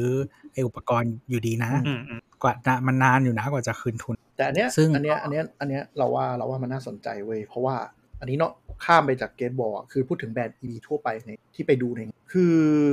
เรารู้สึกว่า EV ตอนเนี้ยแบรนด์ที่เอาเข้ามาหลักๆที่ไปเจอนะ ก็คือที่เปิดตัวมี Volvo เปิดตัว XC40 ซึ่งเป็น SUV รุ่นเล็กของเขา XC40 Recharge อ่าเป็นนะฮะแล้วก็เดี๋ยวจะมีรุ่นอื่นๆตามมา ใช่ แล้วก็เอ่อมีอีกค่ายที่เน้น EV ในงานคืออะไรวะ ไม่มีเอ็กซีสี่สิบรีชาร์นี่คือพร้อมขายปะพร้อมขาย เดี๋ยวจะขายแล้วครับ เอาราคาเดี๋ยวเดี๋ยวมาก่อน พร้อมขายคือเปิดให้จองแล้วอะเปิดให้จองวางเงินจอมัดจำได้ รอรถสักวันอืมเดี๋ยวมันมาประมาณไตรมาสสาม อันนี้ผลิตมาเลยปะไม่รู้มีคนลือว่าจีน แต่ผมว่าน่าจะเพราะโรงงานใหญ่ใหญ่ๆวอลโวอยู่มัน XC สี่สิบที่หน้าตาเหมือน SUV แต่ว่าข้างหน้าไม่มีไอ้ตรงกระจังหน้า มันเป็น SUV มันมันเป็นตันๆ ใช่ไหมใช่ ก็ใช่คือครับทรงเดียวกันเลยใช้แพลตฟอร์มเดียวกันแค่มาปิดกระจังหน้า แค่ทำเอากระจังให้มันตันไปอ่าเพราะมันไม่ต้องระบายลมอะไรใช่แล้ว มันไม่ต้องใช้ลมสองห้าเก้านะฮะสองห้าเก้า2.59ล้านอะเดี๋ยวก็ถ้ารุ่นอะโอเครุ่นธรรมดารุ่นรุ่นเดิม ที่เริ่มราคาเริ่มต้นของ XC40 คือ2009อันนั้นเป็นน้ำมัน20 2 2 2ล้าน9หมื่นอืมอืมอืม2ล้านหนึ่งเป็นรถน้ำมัน ทีเนี้ยคือที่เราเจออะก็คือ XC40 ใช่ไหมแล้วก็มี Audi e-tron ที่เป็น EV ที่เป็นที่ไฮไลท์งานเนี้ยเป็น E- SUV เหมือนกันใช่ไหมแล้วก็ แต่ที่เป็นไฮไลท์งานเนี้ยคือ e-tron แล้วก็มี GT e-tron GT เป็นรถสปอร์ต e-tron GT ลองดูนะฮะเพื่อท่านผู้ฟังเอาที่อะตั้งชื่อเฮี้ยมากอืมงง คืออะไรวะ คือมัน e-tron คือกลายเป็นว่ารถรถรถที่จะใช้ไฟฟ้าของ Audi อะจะใช้ชื่อเขามา e-tron ทั้งหมด จะมีคำว่า e-tron ผสมอยู่อ่าแต่ว่าทีเนี้ยมันจะมีรุ่นชื่อ Audi e-tron เฉยๆ ไม่มีต่อไม่มีอะไร อันเนี้ยเป็น SUV แล้วทีเนี้ยมันจะมีอะเอ่อ e-tron GT ซึ่งเป็นคนละรุ่นกับ e-tron อืมคือปัญหาของ Audi คือตอนตั้งชื่อ e-tron อะเหมือนลืมคิดไปว่าเออถ้ากูจะใช้แบรนด์ EV ว่าเป็น e-tron ทั้งหมดอะกูกูน่าจะมีหลาย หลายแบบหลายทรงนี่หว่าอืมอืมคือมันไม่ทำแบบเบนซ์นะที่เป็นแบบ EQS EQA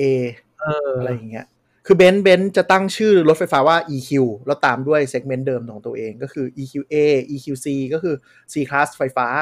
EQA คือ A class ไฟฟ้า EQS ก็คือ S class ไฟฟ้าเงี้ยจำง่ายอืมคือ Audi ตอนเปิดตัวแต่แต่แต่เป็นคนละรุ่นกันนะ หมายถึงว่าแบบแยกกัน แต่ว่าอย่าง Volvo อะเขาเขาเผื่อมาแล้วก็คือเขาเป็นรุ่นเดิมแค่เติมข้างท้าย เออเฮ้ยนี่เป็นวิธีการตั้งชื่อเนอะใช่ แต่ Audi อะเหมือนตอนตอนทำ e-tron เสร็จคงดีใจมากแล้วลืมตั้งชื่อ ก็เลยตั้งชื่อว่ารุ่นแรกว่า Audi e-tron อ่าซึ่งมันเป็นรถ SUV พื้นฐานคล้ายๆ Q4 คือคือม Audi จะเป็นถ้าเป็นซีดานจะเป็น A A ไล่ตามความหรูไป1 2 3 4ที่หนึ่ง5ไปจนถึงเท่าไหร่ A8 ป่ะใช่จ้ะ A8 คือหรูสุด A8 คือ S class อืมนะฮะอ่าแล้วก็ทางถ้าเป็น SUV ก็จะเป็น Q Q1 ถึง Q8 อะไรเงี้ยไล่ไปครับทีนี้ตอนมันเปิด e-tron อะจริงๆ มันเป็นพื้นฐาน Q Q4 มันแทนที่จะพูดเป็น Audi e-tron Q4 หรืออะไรเงี้ย มันก็เปิดเป็น Audi e-tron แล้วพอมันออกรุ่นที่ลาดหลังคาลงมาเขาเรียกว่า Sportback ก็เรียกว่า Audi e-tron Sportback แล้วพอมันเปิดรุ่นที่เป็นรถสปอร์ตอะ มันไม่รู้ตั้งชื่อเลยมันตั้งชื่อ Audi e-tron GT คืองงมาก ผิดบ้า เออ form factor ไม่เหมือนกันเลย เพราะฉะนั้นต้องดูดีๆ อันนี้เป็นไฮเป็นเป็นไฮไลท์อันหนึ่งในงานของของที่คนสำหรับสายรถไฟฟ้านะ มีราคาไหมอีตรอนหนอหกล้านเอ้ยเท่าไหร่วะ ประมาณก็ได้ประมาณก็ได้หกล้านห้าป่ะเออ ก็เป็นเป็นอันนั้นคือแบบของแรงอะ ของแพงเต็มตัวเลย อืมอืมก็จะเป็นแบบรถสปอร์ตไฟฟ้าเท่านั้นเองเดี๋ยวขอย้อนไปหน่อยเมื่อกี้เราเรารู้อ่าวอลโวไอตัว X XC 4 0 Recharge ใช่ไหมอันนั้นคือสองล้านห้าเก้าอ่าขอย้อนกลับไปไอตัวของจีนเมื่อกี้หน่อย Great Wall อะเขาอืมเขามีลือหรือว่าประมาณราคากันไหม คือที่บอกว่าอะดีลเลอร์หรือว่าต้นสังกัดยังคุยกันไม่ลงตัวอะไรเงี้ยห้าล้านเก้าหมื่นเก้าพันอะไรเอาพี่อีตอนใช่ไหมก็คือยังไม่ถึงห้าล้านเอง อีตรอนน่ารักอีครับตรอนคือ GT นะ ตัวตัวที่อะเอ่อ e-tron ไม่ GT โทษดิตัวอีตรอนธรรมดานะ ที่ไม่ใช่ตัว GT อ่าห้าล้านเก้าหมื่นเก้าพันส่วนอีตรอน GT ที่เป็นสปอร์ตตัวไฮไลท์หกล้านกหว่ากล้านมั้งหกล้านห้าก็อยู่ประมาณนั้น แล้วแล้วแล้วแล้วของ Great Wall มีไอ้น้องแมคืวอเนี่ยผมได้ยินข่าวลือว่าไม่เกินล้าน แต่หลังๆ เริ่มหลุดมาแล้วว่าอาจจะหลุดไปล้านสองเออ เห็นเหมือนดันขึ้นไปเรื่อยๆ ที่ไปอ่านมาเหมือนกับไอตัว Back Cat อะมันจะเอาไว้สร้างสร้างเพดไอสร้างพื้นไว้ก่อน ว่า เห็นตัวเลขนะ อันนี้คือลือล้วนๆเลยนะ ประมาณเจ็ดแปดแสนใช่ซึ่งมันเป็นราคาที่เราเคยคิดว่าเอ้ยแบบมันไอ้ Good Cat มันควรจะเป็นประมาณนี้ แต่ทำไมมามันมันดัน Good Cat ขึ้นไป คือราคาที่จีนนะครับกูดแคทอยู่ที่ประมาณเริ่มต้นประมาณห้าแสนอืมซึ่งซึ่งเขาเก่งกันว่ามันน่าจะหลุดล้าน เพราะว่าหลุดขึ้นอย่าง MG ZS EV ที่มีขายในจีนก็ราคาประมาณกัน5 0 0 0 0ถึง6 0 0 0 0ในจีนนะอ่าในแต่จีที่นไทยล้านหนึ่งแต่พอมาไทยล้านหนึ่งอ๋อ แต่น่าแต่น่าสนใจว่าเฮ้ยทำไมรถไฟฟ้ามันนำเข้าจากจีนเนี่ยอ่าไม่เสียภาษีภาษีศูนย์เปอร์เซ็นต์คืออาจจะเสียแวดเสียภาษีนำเข้าไม่ไม่มันจะไม่ใช่ภาษีนำเข้ามันจะเป็นสมรสามิตนิดหน่อย แต่ตั้งราคาล้านหนึ่งราคาแบบน้ำมันใช่ คือด้วยแต่ว่ามันมีความน่าสนใจคือ ถ้าใครตามข่าว MG ZS EV ปัจจุบันลดมา2 0 0 0 0 0แล้วนะเหลือ9 0 0 0 0อืม แล้วก็ตัวตัวที่เขาเพิ่งขายไอตัว EP ครับ ก็คือเป็นเอ่อบ้านเราเรียกอะไรรถแวนเหรอเอ่อ Station Wagon Station Wagon รถตรวจการนะฮะเออเหมือนแนวพวกแบบ Volvo V60 อะไรเงี้ยก็เอ่อ MG EP อันนี้ 9 9 0 0นะฮะใช่รถไฟฟ้าเหมือนกัน คือจะบอกว่าความน่าสนใจคือทุกแบรนด์ที่เอา EV เข้ามาตอนเนี้ย น่าจะฟันกำไรอยู่ นี่พูดตรงๆนะ อันอันนี้อันนี้เป็นเป็น opinion ที่ที่มีเพราะว่า กลับมาที่ XC40 ตะเกียของ Volvo ที่เปิดมา2ล้าน59รถน้ำมันล้วนเนี่ยเอ่อรถไฮบริดเนี่ยมันอยู่เอ่อรถน้ำมันล้วนอยู่ที่สองล้านกับกับหนึ่งแสนเก้าหมื่นอะสองล้านอืหมนึ่งแสนรถไฮบริดอยู่ที่สองล้านสามแสสอนงสามสองสามเก้ามั้งอืมแล้วอันนี้ก็รุ่นขยุบรุ่นที่เป็นรุ่นที่เป็นอืมปลั๊กอินไฮบริดของของตัว Volvo เพราะเพราะว่าตั้งแต่เจนนี้มาก็อ่าคือทุกรุ่นปลั๊กอินไฮบริดหมด แล้ว EV อะก็ขยับไปอีก2 0 0 0 0 0คือ2ล้าน59แต่ EV 1แถมบอลชาร์จและติดตั้ง ให้ทั้งหมดเรื่องดูระบบไฟ ซึ่งอ๋อมูลค่าน่าจะอยู่ประมาณ50,000อันนี้อย่างแรกที่เขาแถมนะอ่า2ประกันชั้น1 3ปี อืมให้ประกันชั้น1 3ปี และให้ตัว Volvo Care ซึ่งเป็นดูแลรักษาแบบไม่มีค่าใช้จ่ายเนี่ย รู้สึกจะอืมห้าปีมั้งสามปี เหมือน BM BSI ใช่อะไรพวกนั้นแต่แต่อันเนี้ยมันดูเป็นของแถมที่ดูว้าวสำหรับคนขับรถแต่จริงๆแล้วรถไฟฟ้าอย่างที่เราเคยพูดไปคือ มันแทบจะไม่ต้องเป็นเทนเน้นเลยเลย เพราะฉะนั้นมันก็เหมือนให้โดยที่แบบ คุณก็ไม่ได้มูลค่าขนาด แต่ผมอืมสนใจ 2 ตัวคือ wall charge เดินระบบไฟฟ้าเนี่ยมูลค่ามันประมาณ 50,000บวกลบ กับประกัน 3 ปีเนี่ยประกันเนี่ยน่าจะถ้าเราซื้อเองเนี่ยน่าจะแสนกว่าบาทสำหรับรถประมาณนี้นะ นั่นหมายถึงว่าจริงๆอะแบรนด์อะมีมาจิ้นให้เล่นเยอะอยู่พอสมควร แต่เขาเลือกที่จะขายแพงเพื่อไม่ให้มันไปขี่กับรถไฮบริดอ๋อ คือตั้งราคาแพงแต่ว่าใช่เอ่อฟีลลิ่งเหมือนมือถือซัมซุงที่แบบทำราคาให้มันโป่งๆ แล้วก็ข้างในก็ใช่แถมอะไรเยอะๆเงี้ยนะอืม แต่แต่คือจริง ๆ หมายถึงว่าถ้าถ้าแค่ Volvo อะจริงๆ Volvo บวกบวกนิดเดียวเองนะอ๋อเหรอคือสองแสนอะคือ Volvo เนี่ย มันตัวตัว XC40 Recharge ที่เป็น EV เนี่ยมันขายแพงทั่วโลก คือทุกคนบ่นเหมือนกันว่ามันแพงมากในแต่ละประเทศ ซึ่งแปลก เพราะว่ามันน่าจะต้นทุนประมาณแบบเหมือน Tesla Model อืมราคาเปิดแพงทุกประเทศ จนทุกคนงงเหมือนกันว่าทำไมมันแพงเพราะอะไร แบรนด์แบมันรต้อนงด์แข่งกับโมเดล Y อะไรประมาณนี้ครับ ใช่ คือทำไมมันมันแพงมันแพงหมดเลย คือไม่ใช่แค่ ไม่ใช่แค่เรานะ ประเทศที่แบบสนับสนุนไฟฟ้า ราคาตั้งต้นก็แพง แพงกว่าโมเดล Y ประมาณเกือบหมื่นหมื่นปอนด์อะ ก็คือประมาณโดดขึ้นไปสี่แสนเลยอย่างเงี้ย ซึ่งแปลก แต่เราเข้าใจว่า Volvo อะไม่อยากให้ราคามันไปขี่ตัวตัวตัวไฮบริด เขาอยากน่าจะเฟสเอาตัวไฮบริดออกไปก่อน ก็เป็นเรื่องแต่แต่สำหรับบันไดแต่ราคาของแบรนด์เขาใช่สำหรับบ้านเราพอมันไม่มีคู่แข่งอะมันก็ไม่ได้ไม่ได้แพงมากนะฮะใช่ใช่เราว่าเออแต่ว่าก็คือจริง ๆ ถ้ารีวิวเมืองนอกอะถ้าเทียบเทียบกันเทียบกับตัวตอนนี้ไม่ไม่ค่อยมีรีวิว XC40 เท่าไหร่แต่จะมีแบรนด์ลูกของ Volvo แบบ Polestar อะไรเงี้ยก็เทสลาก็ยังดีกว่าอยู่หมายถึงว่าใช่ใช่ในในแง่ของการจัดการพวกแบตเตอรี่ต่างๆเนาะเขาทำมาก่อนไงอืมคือ efficiency ความความประหยัดแบตใช่แล้วก็ ต่อระยะทางที่ได้คือหมายถึงว่าแบตใหญ่แล้วแล้วก็รีดระยะทางออกมาได้เยอะประสิทธิภาพอะไรเงี้ยค่อนข้างเบอร์หนึ่งอยู่ตอนนี้ แต่ว่าก็จริงๆ Volvo ก็ทำได้ค่อนข้างโอเคนะปาตามตามๆมาไม่ไอ้นี้มากก็คือคือถ้าคุณไม่ได้คือถ้าถ้าไม่ได้ใช้เป็นคนที่แบบว่าขับไปจนสุดระยะมันอะ มันอาจจะไม่ได้ต่างขนาดนั้นถ้าชาร์จทุกวันอย่างเงี้ยอืมแต่ว่าก็ข้อดีของพวก Volvo Polestar อะไรอย่างนี้มันก็คือระบบในรถไอ้แบบว่าการประกอบอะไรทุกอย่างอะมันมันคงที่แล้วไงใช่อืมอืมเออเทสลามันห่วยอะ่ะเออแต่ว่าคือห่วยเลยแหละห่วยเลยอะ่ะแต่ว่า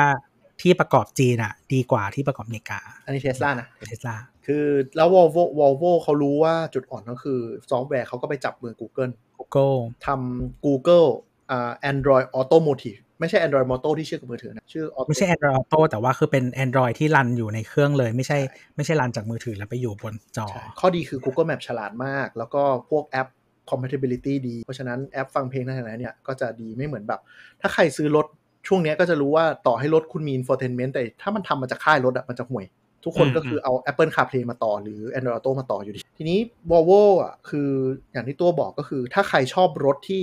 งานประกอบเนี้ยบๆภายในดูดีๆ Volvo จะชนะตรงนี้ Volvo กับ Polestar จะชนะแต่ Tesla จะชนะเรื่อง efficiency กับลูกเล่น แต่ว่ามันก็เป็นแบรนด์ที่เรียกว่าคู่ขี้ คือถ้าเทียบกับรถไฟฟ้าแบรนด์อื่นที่ยังไม่ค่อยเห็นฝุ่นเนี่ยคืออย่างอืม BMW เนี่ยมีรถไฟฟ้าก็จริงแต่ efficiency แย่ แล้วก็ไม่ได้เป็นแบบเป็นแพลตฟอร์มที่สร้างมาเป็นรถไฟฟ้าขนาดนั้นแต่พวก Porsche มันก็อาจจะ niche ไปอ่าแล้วก็เออมันจะมีพวกแบบจากัวอืมอะไรแบบเนี้ยก็อาจจะยังสู้ไม่ได้ ด้วยราคาด้วยอะไรด้วย segment มันไม่ใช่รถ mass คือเรากำลังพูดถึงรถที่เริ่มมาเป็น mass level แล้วซึ่งตอนเนี้ยหลักๆ มันก็ถ้าไม่นับค่ายจีนก็มีเนี่ยมี Polestar กับ Tesla และอีกอันหนึ่งที่ดังในยุโรป แต่บ้านเราก็คงแห้งไปก็คือ Volkswagen ครับในยุโรปเป็นรถที่ขายดีที่สุดนะครับอืมก็จริง ๆ จริง ๆ มันจะมีตัวอื่น ๆ ที่ทำกันที่ขายดีจริง ๆ มันมีรุ่นหนึ่งขายดีมากๆ แต่ว่าเมืองไทยไม่มีอยู่แล้วนะฮะก็คือ Renault ใช่โลโก้ที่มันเป็นสี่เหลี่ยมข้าวหลามตัดปะใช่ครับใช่อ๋อใช่แต่แต่กลับมาที่ประเด็นเรื่องราคาก็คือ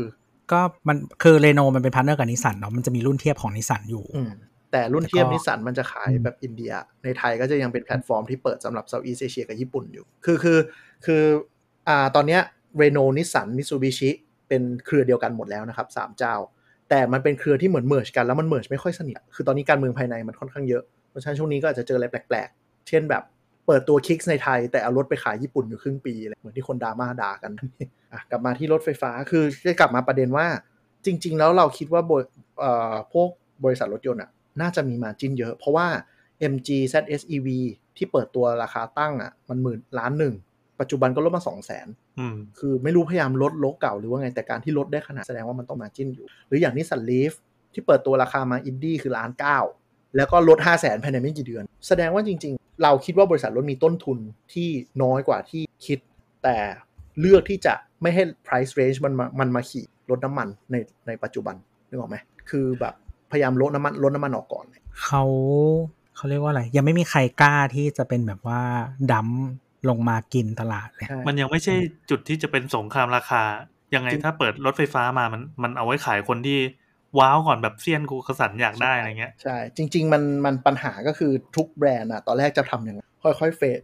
คือเปิดรถ EV ให้เป็นของเล่นไปก่อนอ่าแล้วค่อยๆค่อยๆปรับใช่ไหมแต่ที่ที่มันทำให้ปั่นป่วนก็คือเทสลา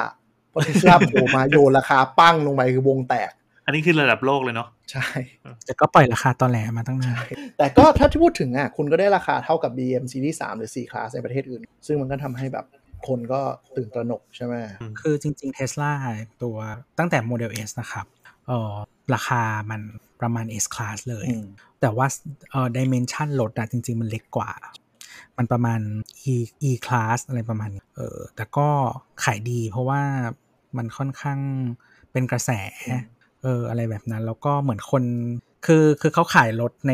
segment luxury เนี่ยคนมันพร้อมจะอยากลองเล่นของเล่นใหม่ ใช่ ไม่ไม่ไม่ได้มีรถคันเดียวหรือไม่ได้เดือดร้อนอะไรอย่างเงี้ยๆแต่พูดถึงยอดขายโมเดล S อย่างเงี้ยมันก็ไม่ได้เยอะไง แต่โมเดล 3 อย่างเงี้ยตอนมันออกมาจริงๆอะคือยอดขายน่าจะเกือบ 80%ของจำนวนรถมั้งเป็นโมเดล 3 ใช่ใช่แต่ว่า Model S เนี่ยก็คือเขาไม่ได้คิดว่ามันจะขายดีขนาดนั้นอยู่แล้ว แต่ว่า margin มันก็เยอะพอ เพราะว่ามันเป็นรุ่นแพงเนาะแล้วก็เอ่อยอดขายแพ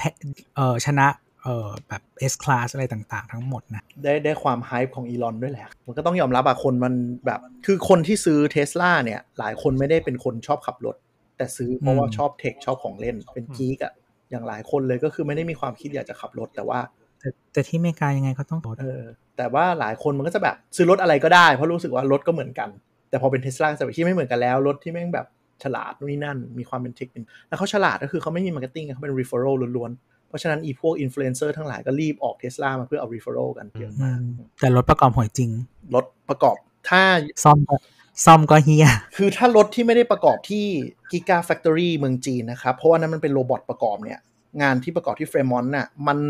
เข้าขั้นระยำอะ คือเป็นรถที่แบบ เอาเล่าให้ฟังเกร็ดที่เหี้ยที่สุดก็คือหรือ หรือเคยเล่าไปแล้วว่าที่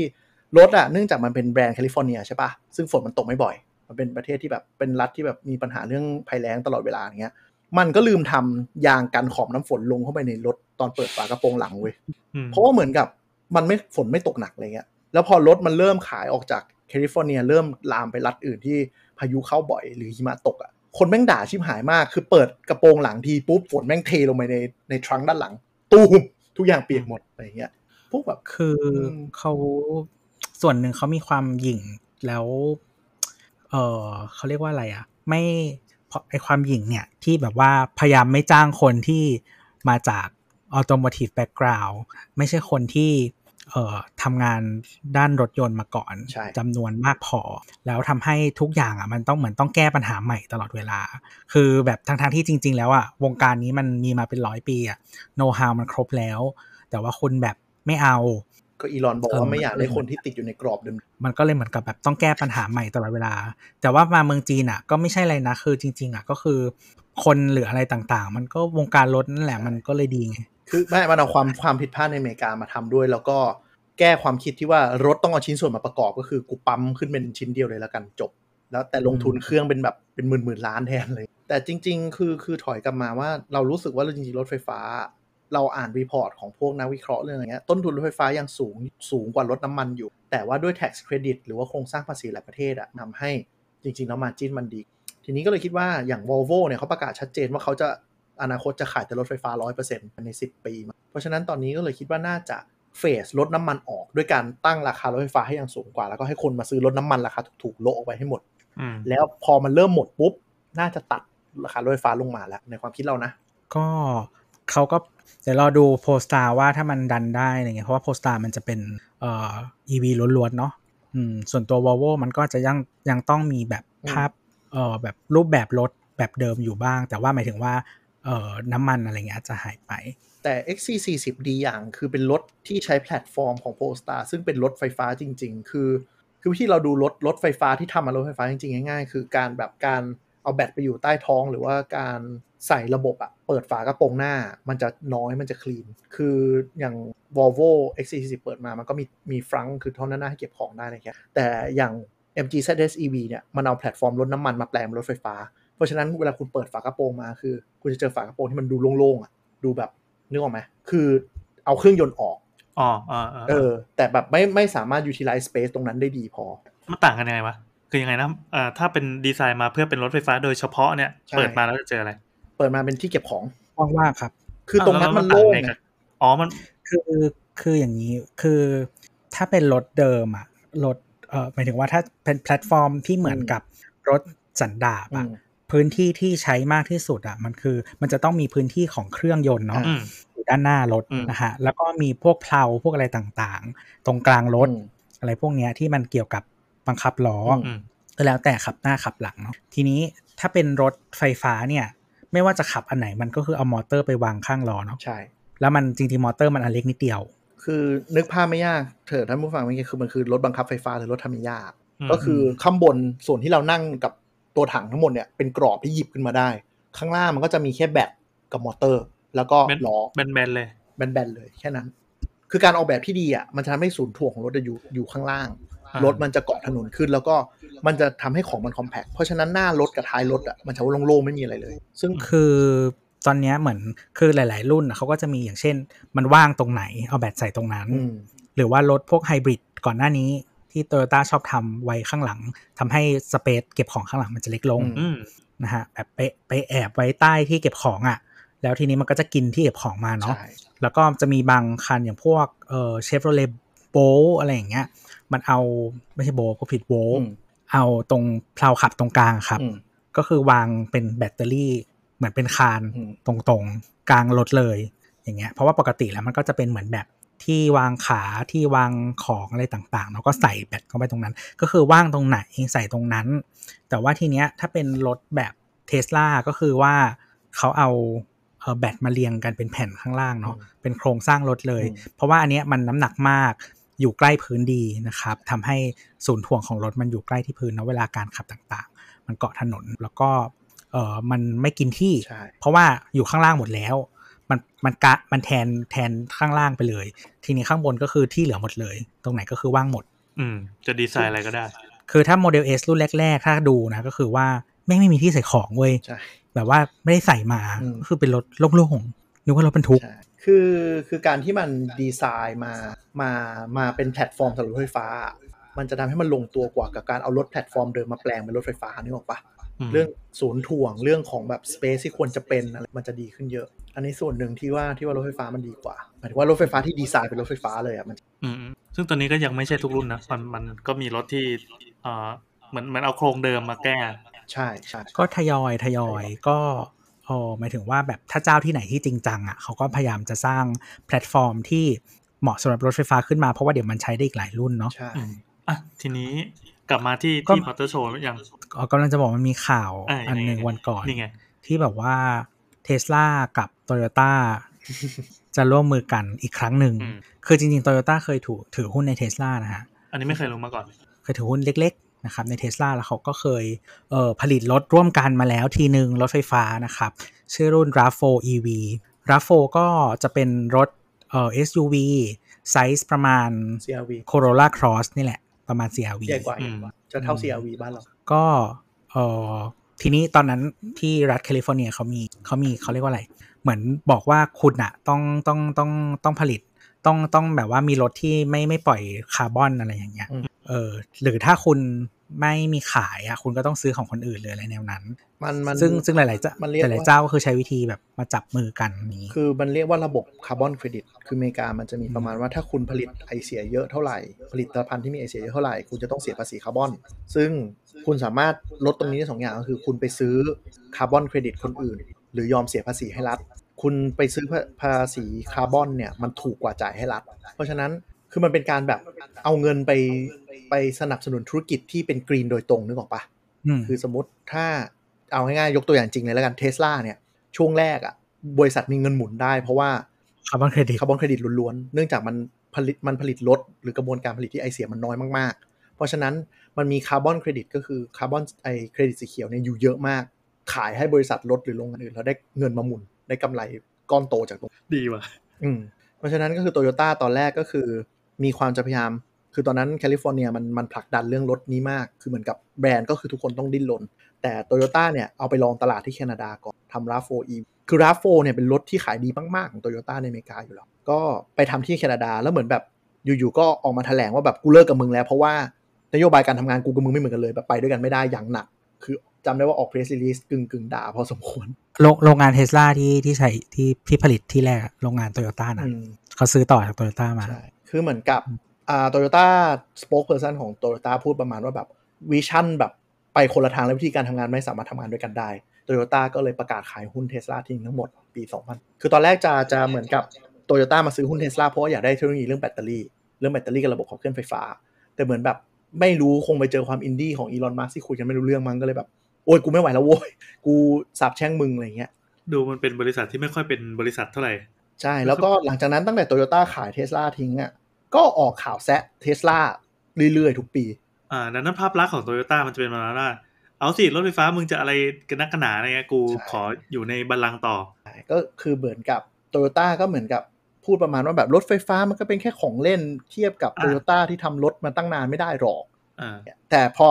ออก press release แบบนั้นปุ๊บสักพักก็มีข่าวว่าโตโยต้าไปวิ่งล็อบบี้ไม่ให้เกิดรถ EV ในอเมริกาอะไรอืมคือเราไม่รู้ว่าสื่อเขาหมั่นไส้โตโยต้าหรือเปล่าเขาจะมีข่าวประมาณว่าเคาน์เตอร์สิ่งที่โตโยต้าพูดบ่อยๆ อืมอืมก็ทำให้เกิดแบบการแซะกันของเหล่าสาวกใช่ข่าวล่าสุดมันก็เลยค่อนข้างน่าตกใจว่าโตโยต้ากับเทสลาจับมือกัน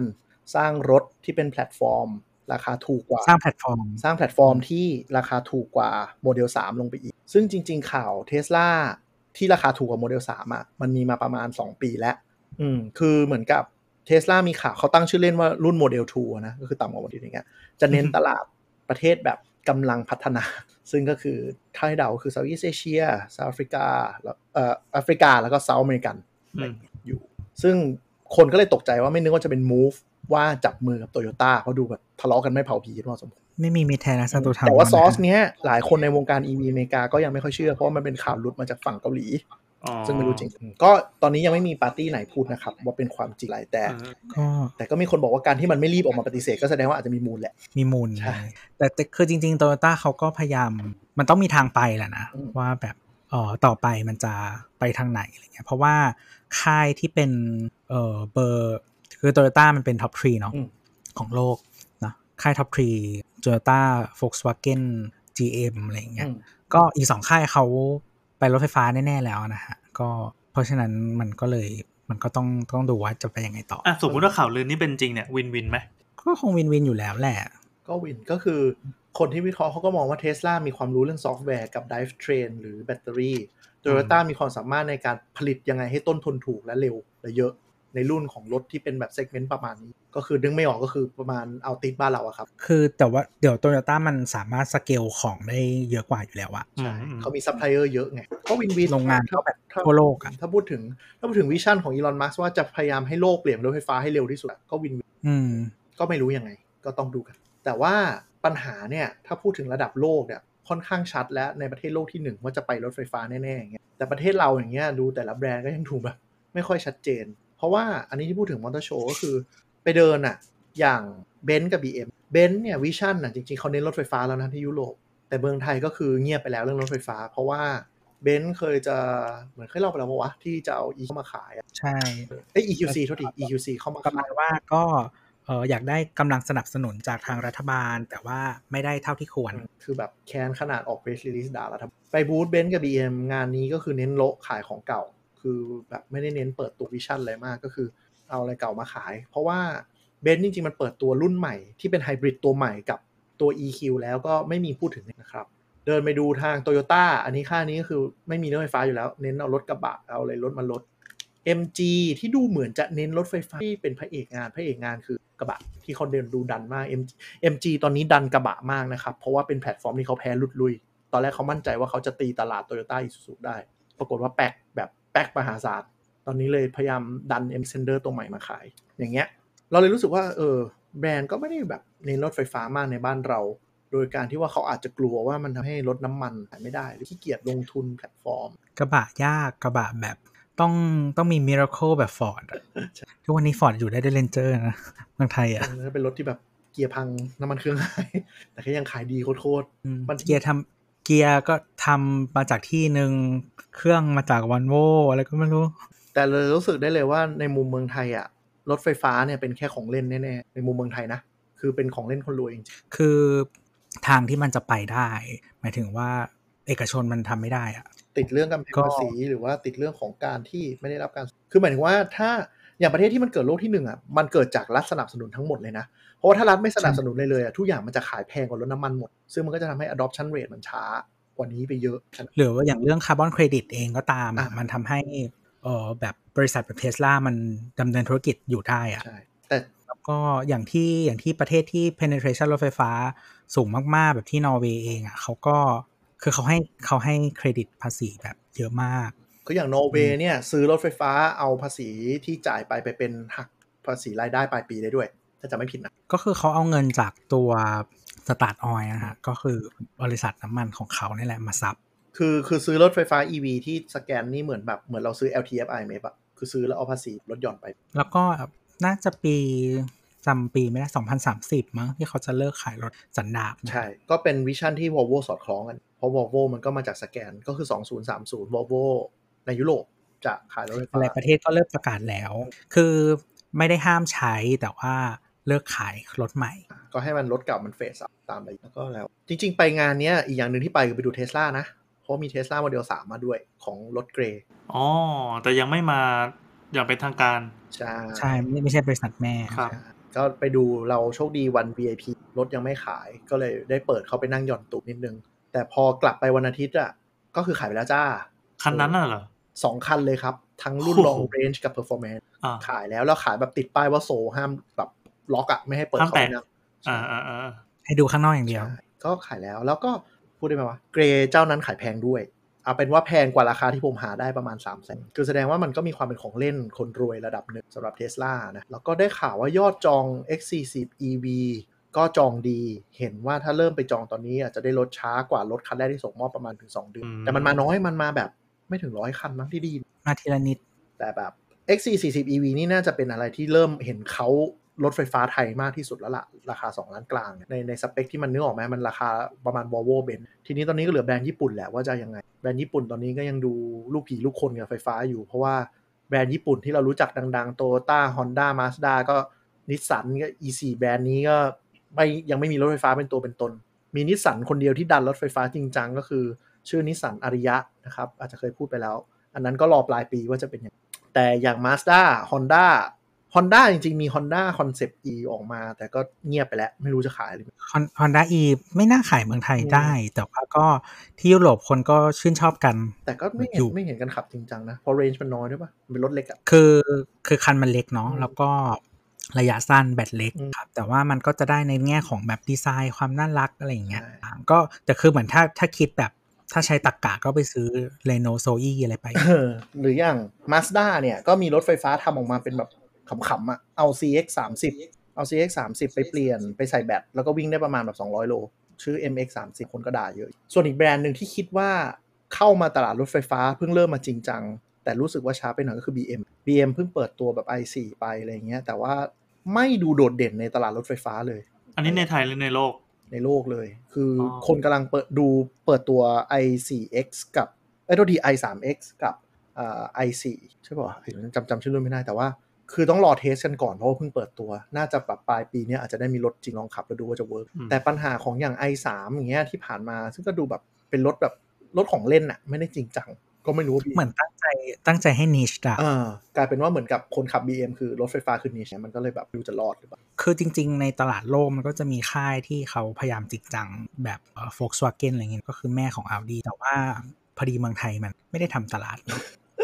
ไม่มีไม่มีโรงงานไม่มีอะไรอย่างนี้ด้วยครับ คือถ้าพูดแบบเร็วๆอะ คือก็ต้องยอมรับว่าประเทศอย่างเราๆมันก็คือ รีแหล่งที่รีบขายรถน้ำมันก่อนที่ยุโรปจะขาย อืม มันจะไล่มันจะไล่มาเออก็คือประเทศที่เขาเข้าสู่ไฟฟ้าสักพักหนึ่งแล้วอะเขาก็จะหยุดใช่ไหมแล้วก็เหมือนเทคโนโลยีมันก็จะค่อยๆไหลมาทางบ้านเรา คือกำลังการผลิตที่ยังผลิตรถไฮบริดอย่างเงี้ยก็รีบทะลักเอามาขายบ้านเรานึกออกปะเพื่อจะได้คุ้มทุนรายการผลิต อืมอืมจนก็เลยกลายเป็นว่าบ้านเราก็อย่างเบนซ์อย่าง BM ก็เอารถไฮบริด ทะลักก็มาขายอ๋อไม่คือจริงๆเอ่อมาตรการทางภาษีด้วยใช่เพราะว่าจริง ๆ แล้วอะเอ่อที่เมืองนอกสมมติว่ารถไฮบริดบางรุ่นเนี่ยมันอาจจะแพงกว่ารถสันดาปล้วนก็จริง แต่ว่าด้วยมาตรการทางภาษีของบ้านเราอะนำเข้าไฮบริดมาจะจะเห็นว่า Luxury Brand อะไม่ว่ายี่ห้ออะไรเป็นไฮไฮบริดเกือบหมดมันถูกกว่า ใช่ ภาษีมันถูกกว่าเยอะไง เพราะว่ารถรถน้ำมันถ้าเครื่องมันเกิน 2 ลิตรอะภาษีมันอ้วก อืม แต่วอลโวไม่มีเครื่องสองเกิน 2 ลิตรแล้วนะ ใช่ก็เลยภาษีเลยถูก เออ แล้วก็ คือจริง ๆ ค่ายอื่น ๆ หมายถึงว่านอกจาก Volk มันก็จะมีแบบเอ่อ Stellantis อะไรอย่างงี้ที่เขาก็บอกว่าจะไปไฟฟ้าทั้งหมดเหมือนกัน แต่ว่าบ้านเรามันก็ไม่มีขาย Stellantis คือพวกเปอร์โยอะไรอย่างงี้นะครับ Fiat อะไรอย่างงี้อันนั้นคือเน่าไปแล้วมั้งบ้านเราเออก็ก็ไม่มีไม่เหลืออยู่แล้วสักสักเจ้า เพราะว่าโชว์รูมเฟียมาเซก็แบบหายไปแล้ว คือจริง ๆ ยอมรับว่า บ้านเราเนี่ยรถไฟฟ้ามีโอกาสที่จะ adopt เร็วกว่าที่คิดอย่างเดียวเลยนะ คือแบรนด์จีนเข้ามาบุก ซึ่งตอนนี้มาแล้วเกตบอลมาแล้วใช่ไหมก็มีข่าว SCG จะเอา BYD เข้ามาขายเสริมทับ เราอืมคือตอนนี้มันมีขายเป็นแบบเขาเรียกว่าอะไรไม่ได้ขายคนทั่วไปอยู่เออปะใช่ปะ BYD ใช่ใช่ใช่ตอนนี้ขายเป็นแท็กซี่ไฟฟ้าอยู่ แต่จะเริ่มเอารถ retail เข้ามา ปัญหาก็คือก็จะกลายเป็นว่าแพลตฟอร์มไฟฟ้าบ้านเราเนี่ยอาจจะเป็นแพลตฟอร์มที่อิงประเทศจีนเป็นหลัก เพราะฉะนั้นความรู้ที่ผมนั่งหาช่วงนี้ที่ผ่านมาทั้งหมดก็อาจจะ useless ก็ได้ คือหาหายากมากอะความรู้จริงๆเรื่องรถจีนใช่ไหมเออหายากมากใช่ปะคือรีวงรีวิวอะไรไม่มีเลยคือแบบใช่เราก็ดูได้แต่ของฝรั่งใช่ไหมใช่เออมันก็แบบไม่มีอะ จริง ๆ ตอนที่ Good Cat มันมันมันมีคนสนใจเยอะๆอะก็มีคนพยายามจะไปหามานะว่าที่จีนน่ะเขามีรีวิวหรือมีอะไรบ้าง แล้วก็เห็นหลุดๆมาเป็นเป็นหย่อมๆอะแต่ก็ไม่ได้เยอะอะ ยังแปลกใจว่าเออเราเราก็ดูคือสัมฝพันธ์รั่งใกล้ไม่ชิมีดเลย เพราะว่ามันไม่มีขายที่อื่นอ๋ออ๋ออ๋อเพราะจริง ๆ คือคือเอ่อตัว Good Cat เนี่ยเปิดตัวระดับโลกเนี่ยก็คือเราเป็นประเทศน่าจะแรก ๆ ของโลกที่จะได้เอาเข้ามาขายนะอ๋อแรกๆด้วยอะเขาจะขายยุโรปด้วยเขาจะขายยุโรปด้วย แต่ว่าน่าจะไปพร้อมกันเลย คืออย่างที่บอกเราโชคดีที่เขามากว้านซื้อซากของเชฟโรเล่ไปไงมันก็เลยอาจจะเร็วหน่อย อืม แล้วเขาก็ยอมขึ้นลายพวงมาลัยขวาที่เมืองจีนอืมเพื่อขายเราแต่คือคือจีนน่ะปัญหาคือ หาข้อมูลไม่ได้เลย เพราะว่าตลาดเขายูนิคนึกออกไหมเพราะตลาดเขายูนิคแล้วก็คือแบบลักษณะของรถลักษณะอะไรมันก็แบบประหลาดมันไม่ใช่เลยแค่มันไม่ใช่แค่รถก็คือรถมันไม่เหมือนที่อื่น แล้วก็อืมเออเขาเรียกว่าอะไรโซเชียลมีเดียก็อืมใช่ไม่ใช้กับคนอื่นข่าวก็ไม่มีใคร cover อะไรอย่างเงี้ยแล้วก็เลยไม่รู้ว่ามันแบบ success ขนาดไหน ไม่มีสักคนเลยเหรอแบบ อยู่จีนหรือว่าอะไรสักอย่างแล้วก็เป็นบล็อกเกอร์มีรจัถกมีฝรั่งคนนั้นไงที่เป็นบล็อกเกอร์ที่แบบเขารีวิวรถใช่จีนใช่อะที่เป็นพูดภาษาอังกฤษอะก็พอมีก็พอมีแต่ปัญหาก็คือแบบ ส่วนใหญ่รถจีนเวลามันกลายเป็น global platform มันเปลี่ยนเยอะด้วยด้วยไม่เข้าใจว่าเกิดจากเรื่องของเอ่อกฎหมายหรืออะไรหรือเปล่าด้วยนะอืมแบบแต่ที่แน่ ๆ ที่รถจีนเวลา export แล้วเนี่ยจะเปลี่ยนหลายอันก็คือเรื่องของซอฟต์แวร์จะพยายามทำ modernize ขึ้นเลยของจีนมันจะแบบเปิดเลยเปิดเลยหน่อยอะนึกออกปะไอคอนแบบฉีเลยนะ คือคือประเทศอื่นเขาจะแบบไอคอน modern ใช่ปะของในจีนจะเป็นแบบชมพูเขียวฟ้าสี่เหลี่ยมเหลี่ยมเหลี่ยมเหลี่ยมติดกันเลย คือแบบพอไปเหมือนกับ test ตลาดแล้วแบบทุกคนด่ามากว่าแบบ UI แบบ ถ้าใครอยากดูรีวิวรถจีนนะฮะภาษาอังกฤษ YouTube ช่องนี้ค่ะชื่อ Wheelsboy เออ Wheelsboy นะครับ อยู่ๆก็เห็นนะเขาแบบโผล่มามากขึ้น มีหลายรุ่นเหมือนกัน จริงๆมีอีกยี่ห้อหนึ่งที่เขาขายบ้านเราหลายรุ่นเหมือนกัน แล้วก็ราคาพอใช้ได้ฮุนไดใช่อ๋อกำลังจะบอกมีป่ะมีป่ะ ก็มี Kona กับ IONIQปะใช่ มี Kona ที่เห็นหลักๆเป็น Kona IONIQ บ้านเราไม่รู้เข้ามา แต่ Kona ราคาก็ยังแรงอยู่ หมายความว่าในในมอเตอร์โชว์นี้มีฮุนไดมาทำอะไรบ้างไหม มีมีมาเอา Kona มาอ่าอ่าอ่าแต่ Kona ก็คือตั้งอยู่หนึ่งตัวน่ารักน่ารักฮุนไดปัจจุบันเน้นขาย H1 ครับรถตู้ล้วนอืมๆรถตู้ล้วนๆเยอะมากมันขายได้แค่นั้นจริงใช่ๆคือเขาพยายามเอาตัวอื่นมาขายแบบเอ่ออะไรโซนานะต้าไง โซนาต้างบการตลาดไปเยอะมากเลนอะทราแล้วก็พังนู่นแบบนี่นั่นน่าสงสารคือไม่ไหวไม่ไม่แต่คือพูดก็พูดคือโซโนต้าเนี่ย คือนิสสันยังขายไม่ได้มึงจะขายยังไงนิสสันต้องปิดไลน์เทียนามึงจะขายยังไงท่านผู้ฟังไปดูได้นะครับคุณไดโซนาต้าเป็นทีมันเป็นรถที่ดีนะ รีวิวหลายประเทศก็ให้ดีแต่ก็สวยมากอืมแต่ก็แปลกเพราะว่าบ้านเราก็นั่นแหละตลาดตลาดมันดุเดือดด้วยรถเก๋งรถเก๋งรถเก๋งราคาล้านหนึงทีนี้ตัวตัวฮุนไดเนี่ยเขาก็เอา Kona ยังเป็นตัวเก่านะฮะ มามามาโชว์ในงานด้วย ก็ตอนนี้ลดราคาเหลือล้านห้าแต่มันยังวิ่งได้น้อยอยู่300กว่าโลเท่านิสสัน Leaf เลย จะบอกว่าถ้าใครเล็ง Leaf ไว้สอย Kona เถอะดีกว่า ทีนี้ก็กำลังจะพูดเหมือนกันว่าอนาคตนำเข้าจากเกาหลีใช่ป่าวะใช่อนาคตรถไฟฟ้าเนี่ยถ้าค่ายญี่ปุ่นยังเละเทะกันอย่างเงี้ยเกาหลีถ้าเขาจะบุกจริงจังเขามีโอกาสแย่ง market share ได้เยอะมาก เพราะว่าทั้ง Kia หรือฮุนไดเนี่ย ต่างก็เปิดตัวรถไฟฟ้าสำหรับปีนี้แล้ว ซึ่งเป็นรถไฟฟ้าที่เป็นแพลตฟอร์มรถไฟฟ้าเต็มรูปก็คือตัว IONIQ 5 ตัวเนี้ยสื่อทั่วโลกจับตามอง เพราะว่ามันเป็นรถที่แบบโคตร modern เลยอะลองดูลองลอง search ดูก็ได้ฮะ IONIQ 5 I I O N I Q 5คือ IONIQ ตัวเดิมเนี่ยเขาเปิดมาพร้อมกัน 3 รุ่นอืมมันจะไล่เป็นเลเวลแบบว่าไฟฟ้าเต็มคัน plug-in hybrid hybrid ธรรมดาต่างๆ นั้น ก็สื่อนอกก็ค่อนข้างให้ความ ชื่นชอบกันพอสมควรหน้าตาสวยงาม ราคาไม่แรงอืมเนอะแล้วก็ก็คือสู้สู้กับ Leaf ที่เมืองนอกได้ ใช่ใช่มันเป็นรุ่นประมาณไปชน Leaf หน้าตาสุภาพสุภาพนะแต่พไม่อใช่มาสไตเปิดล์แบบโตโยต้าฮอนด้าใช่ แต่พอเปิดตัว IONIQ 5เนี่ยเขาให้ความสนใจเพราะว่าฉีกทุกอย่างไปเลย คือมันไม่มีความเป็นรถรถแบบรถตลาดอะคือมันแบบมันออกมาจากอนาคตเลยอะ ลองไปดูนะ Ionic ฮะคือรถแม่งเหมือนแบบรถในหนังอะแต่แต่ไม่ไม่ชอบดีไซน์ language นี้ ชอบดีไซน์ language ช่วงโซนาต้าเออนั่นแหละ อันนี้เขาจงใจแหละว่าเหมือนจะแบบโดดไปอนาคตเลย รถปีเป็นรถปี 2022 นะครับ เพราะฉะนั้นก็คือ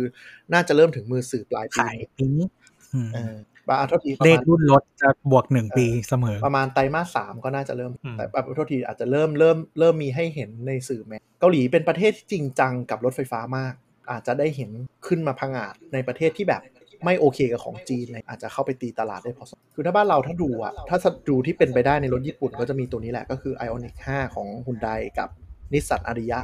คือจริงๆของนิสสันเองอะเขามีอะไรให้หยิบยืมจากเรโนได้ เขาทำมาด้วยกันค่อนข้างเยอะ ถ้าจะถ้าจะทำอะนะก็ก็รอดูนิสสันตอนนี้มันมีการเมืองภายในพอผมไม่รู้รถมันจะออกมาดีหรือเปล่ามันเป็นแบรนด์ที่ดีนะ แต่แบบผ่านร้อนผ่านหนาวมาอยู่ก็ต้องดู แต่ถ้าเล็งรถยุโรป เล็งเทสลาเล็งอะไรเนี้ย มีความรู้สึกว่าแบบอาจจะต้องรออย่างน้อยปีหน้า เพราะว่าปัญหาคือมันเริ่มเรื่องของการขาดแคลนชิปด้วย คือรถไฟฟ้าอาจจะดีเลย์กว่าที่คิดเป็นหนึ่งปี เพราะว่าเรื่องชิปชิปมันขาด แล้วมีแววเข้าไทยไหมเทสลาอ่าอันนี้อันนี้ถ้าแบบ gut ตัวเองเลยนะ คิดว่ามีโอกาส เพราะว่าอ่าตอนแรกตอนแรกอย่างนี้ดีกว่า ตอนก่อนมีข่าวโตโยต้าเทสลาเนี่ยคิดว่ามีโอกาส เพราะว่าในเอเชียเนี่ยไต้หวันออสเตรเลีย เกาหลี ญี่ปุ่นมันไปหมดแล้วอะสิงคโปร์ก็ไปแล้วอะสิงคโปร์พร้อมส่งมอบรถกลางปีนี้ เพราะฉะนั้นมันก็ต่อไปมาเลมาเลอินโดไทย มันก็ควรจะมีโอกาสอาจจะเป็น phase ปลายปีนี้หรือกลางปีหน้ใช่ไหมแต่พอแม่งเปิดข่าวโตโยต้าเทสลาเนี่ย เริ่มเสียวแล้วว่ามันอาจจะไม่มาเลยจนกว่าไอ้ตัวแพลตฟอร์มที่พัฒนาร่วมกันจะเสร็จ เพราะว่าแบรนด์ต่างประเทศมันจะมีความมอง Southeast Asia except สิงคโปร์เนี่ย เป็นประเทศจน คืออันนี้อันนี้ไม่ใช่แค่แบรนด์แบรนด์แบรนด์รถนะ พูดถึง in general เลยอย่างเช่น HBO HBO เนี่ย มันมี streaming platform ที่ใช้เป็น global platform เรียกว่า HBO Max อืมซึ่งแบบทุกอย่างอะคอนเทนต์เต็มคุณภาพ 4K อะไรอย่างเงี้ยแต่ประเทศอย่างเราอะแม่งเอา HBO Go ซึ่งเป็นแอปที่ไปเอาซอสคนอื่นเขียนขึ้นมา เอามาขายแล้วเน้นขายราคาถูกกว่า แล้วมึงเอาไปแค่แบบ 720p พอ แบบถ้าใครดู HBO Go จะรู้สึกภาพมันเหี้ยมาก คือคุณไม่ได้คิดเองครับ ภาพมันเหี้ยจริง อย่างเงี้ย หรือแม้กระทั่งดิสนีย์นะดิสนีย์ plus เนี่ยที่กำลังจะแบบมีข่าวลือจะเข้าทงเข้าไทยเนี่ย ดิสนีย์ฮอตสตาอ่าสุดท้ายประเทศมาเลนะครับ ที่เปิดตัวก็คือไปเอา Disney Plus Hotstar ซึ่งเป็นแพลตฟอร์มวิดีโอสตรีมมิ่งที่ไปซื้อในอินเดียมาเอามาขายเพราะคิดว่ามันเหมาะกับประเทศจนๆกว่า แล้วก็คือลดคุณภาพเอาแล้วขายถูกลง คือเราโชคดีมากที่ Netflix อะไม่มองประเทศเราเป็นประเทศจนแล้วเข้ามาเป็นแบบเต็ม bandwidth อะเขาก็มองเป็นประเทศจนเขาขายราคาถูกกว่าประเทศใช่แต่ว่าอย่างน้อยเขาไม่กักไง Spotify ด้วยเออ Spotify ก็คือคือเหมือนว่าเขามาเต็มแล้วแบบลดค่าครองชีพคือคือคืออย่างนี้แล้วแล้วแต่ strategy อืมของแต่ละที่เนาะแต่ว่าอย่าง Netflix กับเอ่อ Spotify เนี่ยก็คือของเหมือนกันอืมแต่ว่าราคาตามค่าของชีพ จริงๆ มีประเทศถูกกว่าเราอีกฟิลิปปินส์ใช่อะไรอย่างใช่เงี้ยใช่ฮะคือเขาไม่งกไง แต่ HBO กับ Disney เนี่ย มองประมาณว่าแบบเอ้ยแบบถ้าเราขายของที่เหมือนถูกลงมันจะไม่ดีอะไรอย่างนี้ เกิดมามัมันก็ควรจะได้คุณภาพน้อยลงใช่ก็เลยแบบกูก็เลยกลัวว่าอีเทสลาเนี่ยมันอาจจะมองเหมือนกันก็คืออะประเทศโลกที่หนึ่งฉันทำตลาดเอง ตอนเนี้ยถ้าไปดูเว็บเทสลานะครับ South America แอฟริกา แล้วก็ Southeast Asia จะไม่มีในเว็บเลย ก็เป็นไปได้ว่าอีแพลตฟอร์มเนี้ยจะขาย3 region นี้ เพราะว่ามันเป็นลดราคาถูก ก็เลยกลัวว่าอาจจะเข้าไทยก็คือแบบรออีแพลตฟอร์มนี้เสร็จอีก 2 ปี 2023 ตามข่าวอะแต่แต่แต่เขาเคลมว่ารถที่จะออกมาตัวนี้ก็คือแพลตฟอร์มเป็นแพลตฟอร์มเต็มนะ แพลตฟอร์มแบบเป็นเทสลาซอฟต์แวร์กับระบบขับเคลื่อนเทสลาทั้งหมดอืมอืมอืมก็รอดูกัน จะไม่ใช่แบบเทสลาโกใช่ไหมก็กลัวจะเป็นอย่างนั้นอ่าไม่รู้เหมือนกันอันนี้ไม่รู้เลย ยังไม่มีครับ มันก็คงมีสเกลอะไรบางอย่างแหละ แต่ว่าก็ต้องดูว่าเขาจะจะตัดตรงไหนนอกจากขนาดอืมคือจริง ๆ แล้วอะเอ่อการตกแต่งหรือว่าอะไรของเท s l a ถ้าเทียบกับรถที่ราคาพอกันที่เป็น Luxury Brand อะ จริง ๆ มันสู้ไม่ได้อยู่แล้วอะ อืมเออ คือแต่ว่าคือในรีวิวต่างประเทศอะมันสรุปง่ายๆเลยว่าถ้าคุณเป็นคนชอบรถ คุณเป็น motorhead คุณชอบรถอะเทสลาไม่ใช่คำตอบเลย เพราะว่าคุณจะหงุดหงิดกับงานประกอบมาก ความอืมซื้อรถซื้อเท s l a จีนเออคือหงุดหงิดกับงานประกอบมาก หรือคุณภาพของของภายในอะไรเงี้ยคือเขาเขาด่าในเชิงว่าลดราคาขนาดนี้แต่ข้างในคุณเป็นแบบพลาสติกเป็นหลักแล้วไม่มีอะไรแต่สำหรับคนที่มันไม่ได้เป็นมอเตอร์ห่วยกว่าโตโยต้าเออคือคนที่ไม่ได้เป็นมอ motorhead อะ ก็คือเขาก็มองว่าเป็นแบบรถของเล่นที่มันแบบเจ๋งนะมันจะแบบอืม approach คนละ angle อะ เพราะฉะนั้นคนที่เขาแบบอยากได้รถไฟฟ้าแล้วเขามองเรื่อง driving experience อย่างเงี้ยเขาก็จะแบบโปรพวก Volvo หรือว่าโฟกว่า คนมีตังค์ก็ดันไปแบบ Porsche Taycan อะไรเงี้ยก็จริง ๆ มันก็นั่นแหละหลากหลายอะใครชอบแบบไหนใช่ก็ใช่ไอ้นี่ไปตามตามนั้นแต่ว่าแต่ว่าเราคือคือพอพอมันทำโรงงานที่เมืองจีนแล้วมันค่อนข้างดีกว่าที่อเมริกาอะไรเงี้ยก็ เออถ้าบ้านเรามาขายก็คงมาจากจีน น่าจะชัวร์ยกเว้นแต่แบบจะประกอบแถวซึ่งยาก คือเพราะฉะนั้นน่ะก็รวมๆแล้วก็ดีดีกว่าที่อเมริกา คือคนอเมริกานะครับ ตอนนี้พยายามวิ่งหาเทสลารุ่นเขาเรียกว่า MIC คือ Made in China คือเมื่อก่อนเราจะมีความคิดว่าแบบ ไม่อยากได้สินค้า Made in China ใช่ปะแต่คนอเมริกาตอนนี้วิ่งหารถที่ประกอบ Made in China คือคุณภาพมันดีกว่าเยอะ ลองไปหาดู YouTube ได้แบบดีกว่าเยอะจริงๆอะคือจริง ๆ มันก็มันดีตามมาตรฐานรถอะแต่ว่าที่อเมริกามันห่วยอะคือแบบเออแต่จะบอกว่าห่วยคนอเมริกามาทีกว่าบ้านเรา ตัวถังไม่ประกบไม่นู่นนี่นั่น น้ำรั่วอะไรโอ้เอาหน่าบ้านเรายังมีรถที่พวงมาลัยล็อกขับไม่ได้กลางทางคิดมากอะสรุปกันดีกว่า แต่ให้สรุปก็คือเราว่าทิศทางไทยอะรถไฟฟ้าถ้าใครแบบ ไม่ได้มีเงินที่พร้อมพร้อมจะแบบเอามาเล่นของเล่นเป็นคนทดลองตลาด น่าจะรอปีหน้า เพราะว่าปีหน้าจะเป็นปีส่วนตัวคิดว่าค่อนข้างสุกงอมสำหรับรถไฟฟ้าหลายแบรนด์ทะลักเข้ามาในตลาด สื่อบางงานพาดหัวเหมือนกันว่าเอ่อ head start ของ Tesla ครับเขาเรียกว่าอะไรไปก่อนอะมันกำลังจะเริ่มโดนแบรนด์ไล่ทันแล้ว ปีหน้าจะเป็นยังไงก็น่าจะรอปลายปีนี้น่าจะเริ่มเห็นแล้วแหละว่าทิศทางสวยน่าจะเห็นภายในปีนี้เลยเนาะให้เดาว่าหลังครึ่งปีไตรมาสอ่าสามน่าจะเริ่มเห็นเออแล้วว่าน่าจะลองดูพวกเอ่อระบบ ecosystem อื่นๆ เช่นแบบสถานีชาร์จหรืออะไรอะปีนี้น่าจะน่าจะเห็นสัญญาณละ แล้วถ้าใครสนใจเรื่องรถไฟฟ้าจริง ๆ ขั้นแรกที่ทำได้ตอนนี้ก็คือ คิดว่าถ้าเอามาแล้วจะชาร์จยังไง ดูเรื่องระบบไฟบ้าน ดูเรื่องที่จอด บางคนยังแบบไม่รู้เลยว่าบ้านตัวเองแบบไฟเฟดหรือว่ายังไงเงี้ย วันนั้นออกรถมาแล้วแบบชาร์จไฟบ้านไม่ได้ในชีวิตค่อนข้างเลวร้ายนะ หรืออย่างบางคนถ้าอยู่คอนโดเนี่ยต้องคิดเผื่อไว้เลยว่ากูจะต้องย้ายจากคอนโด ถ้าจะชาร์จกลางวันต้อง คือหลาย ๆ คอนโดอะก็จะมีจุดชาร์จแต่แบบมีไปงั้นนะฮะกรุบกริบแบบว่าอะไรอะสองจุดสามจุดอะไรอย่างงี้ คือถ้ามีคนใช้จริง ๆ อะคุณคุณเวียนกันขนาดนั้นก็คือไม่ทันได้ชาร์จหรอกอะไรอย่างเงี้ยก็หมายถึงว่าแบบ เสียมาอะคือออกไปก็คือไม่ได้ชาร์จแล้วอะไรอย่างเงี้ยพฤติกรรมบางทีมันต้องเปลี่ยนด้วยว่าอยากคุณซื้อรถไฟฟ้าช่วงเนี้ยคุณจะขับเป็นคนขับรถไปต่างจังหวัดบ่อยก็คือต้องต้องต้องรู้ว่าเราใช้งานแบบไหนคือจริงๆอะถ้าเป็นคนคอมมิวแบบในเมืองอะมันไม่ค่อยมีปัญหาอยู่แล้ว ระยะน้อยกว่าที่ขายกันทุกวันเนี้ยมันก็ก็อาจจะไม่มีปัญหายกเว้นแบบเออวันหนึ่งเรามีทริปข้ามเมืองในเมืองหลายหลายทริปอะไรเงี้ยเนาะขับรถไกลนิดนึง เออแต่ว่าแต่ว่าเออเรนจ์ที่บอกอะให้เผื่อไว้ประมาณสักหารครึ่งไปเลยจ้ะครึ่งเกินไปสักเจ็ดสิบห้าเปอร์เซ็นต์เอ้ยแล้วแต่ละยี่ห้อนะคือแบบบางยี่ห้อคือแบบได้แค่หกสิบเปอร์เซ็นอะไรอพูดย่างได้ไหมเงี้ยอะพูดเลยแล้วกันเผื่อเป็นความรู้ให้ท่านผู้ฟังอ่า Black Cat นะครับโอล่าที่ระยะบอกว่า400กับ500โลเนี่ย เป็นระยะมาตรฐานเก่าเรียกว่า NEDC ซึ่ง NEDC เนี่ยมันไม่ค่อยแม่นยำเพราะฉะนั้นแบบที่ตัวบอกถูกก็คืออาจจะคูณจุด6เข้าไปเพ ราะว่าทุกครั้งหลายแบรนด์ที่เปลี่ยนจากมาตรฐาน NEDC มาเป็น WLT นะครับ หรือว่า EP อเมริกาเรนจ์จะหายไปประมาณ 20% 20 ก็คือสมมุติเราแปลง Aura Good Cat รุ่น 500 โลมาเป็น WLT ก็อาจจะเหลือ 400 โล พอเอา 400 โลมาคูณสัก 75%ที่ควรจะเป็นในระยะจริงก็อาจจะเหลือแค่ประมาณ3นะจ๊ะความรู้อับเผื่อไว้ คือเขาไม่ได้วัดผิดใช่ไหมเพียงแต่ว่าใช้มาตรฐานคนละตัวกัน คือการวัดการวัดอันเนี้ยมันเป็นเหมือนรถน้ำมัน ก็คือเอารถอะ ไปวิ่งในลักษณะเหมือนกันถ้าถ้าใครอยากไปหาความรู้แต่อธิบายสั้นๆก็คือ รถจะไปวิ่งความเร็วช้าปานกลางสูง แล้วก็วิ่งลากรอบแล้วก็จอดนิ่งๆ ในระยะอ๋อเซตหนึ่งเท่ากัน แล้วก็คำนวณออกมาว่ากินพลังงานเท่าไหร่ ทีนี้ NEDC อะมันไม่ค่อยแม่นยำเพราะว่ามันเป็นการอิงจากมาตรฐานรถน้ำมัน ซึ่งลักษณะการขับรถการแพทเทิร์นเดี๋ยวนี้โยกโลกเดี๋ยวนี้มันเปลี่ยนไปเขาเลยออกตัวเป็น WLTP ที่เหมาะกับรถไฟฟ้ากว่า อืมฮึเอ่อถ้าถ้าที่เคยอ่านมาเหมือนกับว่า มันจะตรงข้ามกันกับรถน้ำมัน คือกลายเป็นว่ารถไฟฟ้าขับในเมืองแล้วประหยัดกว่า ใช่ ใช่ครับ คือรถไฟฟ้ายิ่งจอดยิ่งกินพลังงานน้อย อืมคือก็อยู่เฉยๆมันไม่ใช้พลังงานเนาะใช้เอ่อแอร์เปิดแอร์ซึ่งแต่ว่าป็เหนมืย่องนไปการขับแบบมันไม่ว่ามีน้ำมันมันไม่มีน้ำมันฟรีทิ้งไงเหมือนอืมรถน้ำมันขับขับแล้วก็แบบเออเขาเรียกว่าอะไรอะ หยุดหยุดแล้วก็ไปต่อหยุดแล้วก็ไปต่อรถติดอะไรอย่างเงี้ยมันก็คือ คือมันก็เสียเสียเสียไฟแหละ แต่ว่า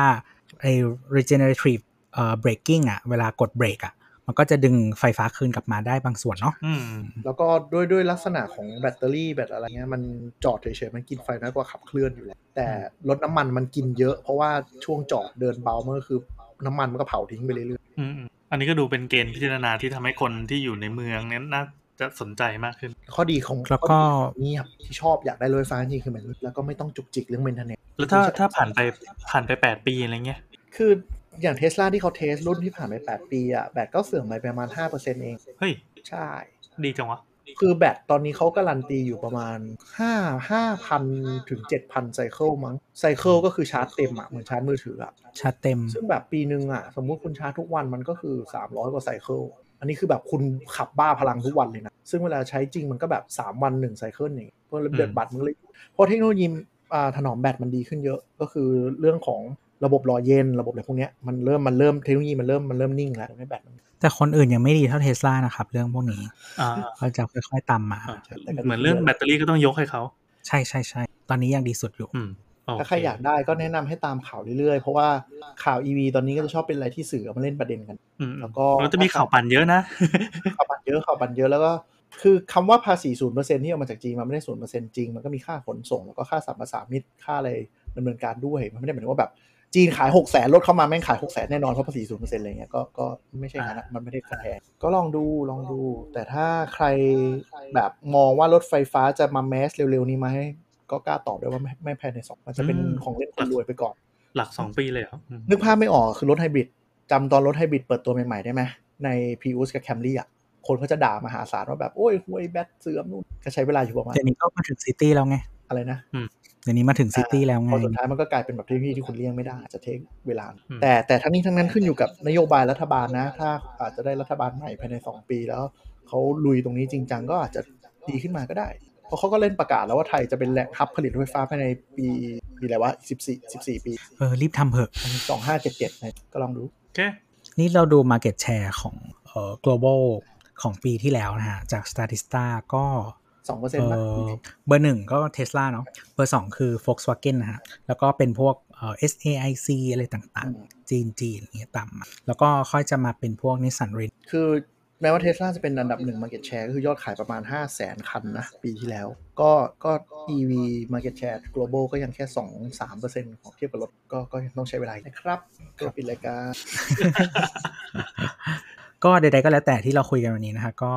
จริงๆ รัฐบาลมันมีผลเดียวก็รอดู กลับมาเรื่องเดิมเหมือนคราวที่แล้วเลย มันมันมีผลจริงคือๆมันมีผลนโยบายไงอืมมันมันมันเงินมันก้อนใหญ่อะ มันมันแล้วมันลงทุนระยะยาวไงอืมซึ่งจริง ๆ มันก็มีผลกับคนที่มันไม่ใช่แค่คนจะซื้อ เพราะว่าเอออย่างที่รู้กันว่าอุตสาหกรรมยานยนต์บ้านเราอะ มันก็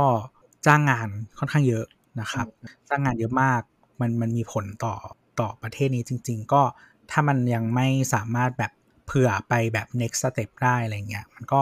เป็นเรื่องที่น่าห่วงเนาะใช่ครับครับผมก็สำหรับวันนี้ถ้าใครอยากเอ่อเดี๋ยวอยากคุยกันเล่านะครับ ก็มาคุยกันได้ที่ Twitter at techjoktalk นะครับ หรือว่า Facebook สามโคกเรดิโอนะครับสำหรับวันนี้ก็ลาไปก่อน สวัสดีครับ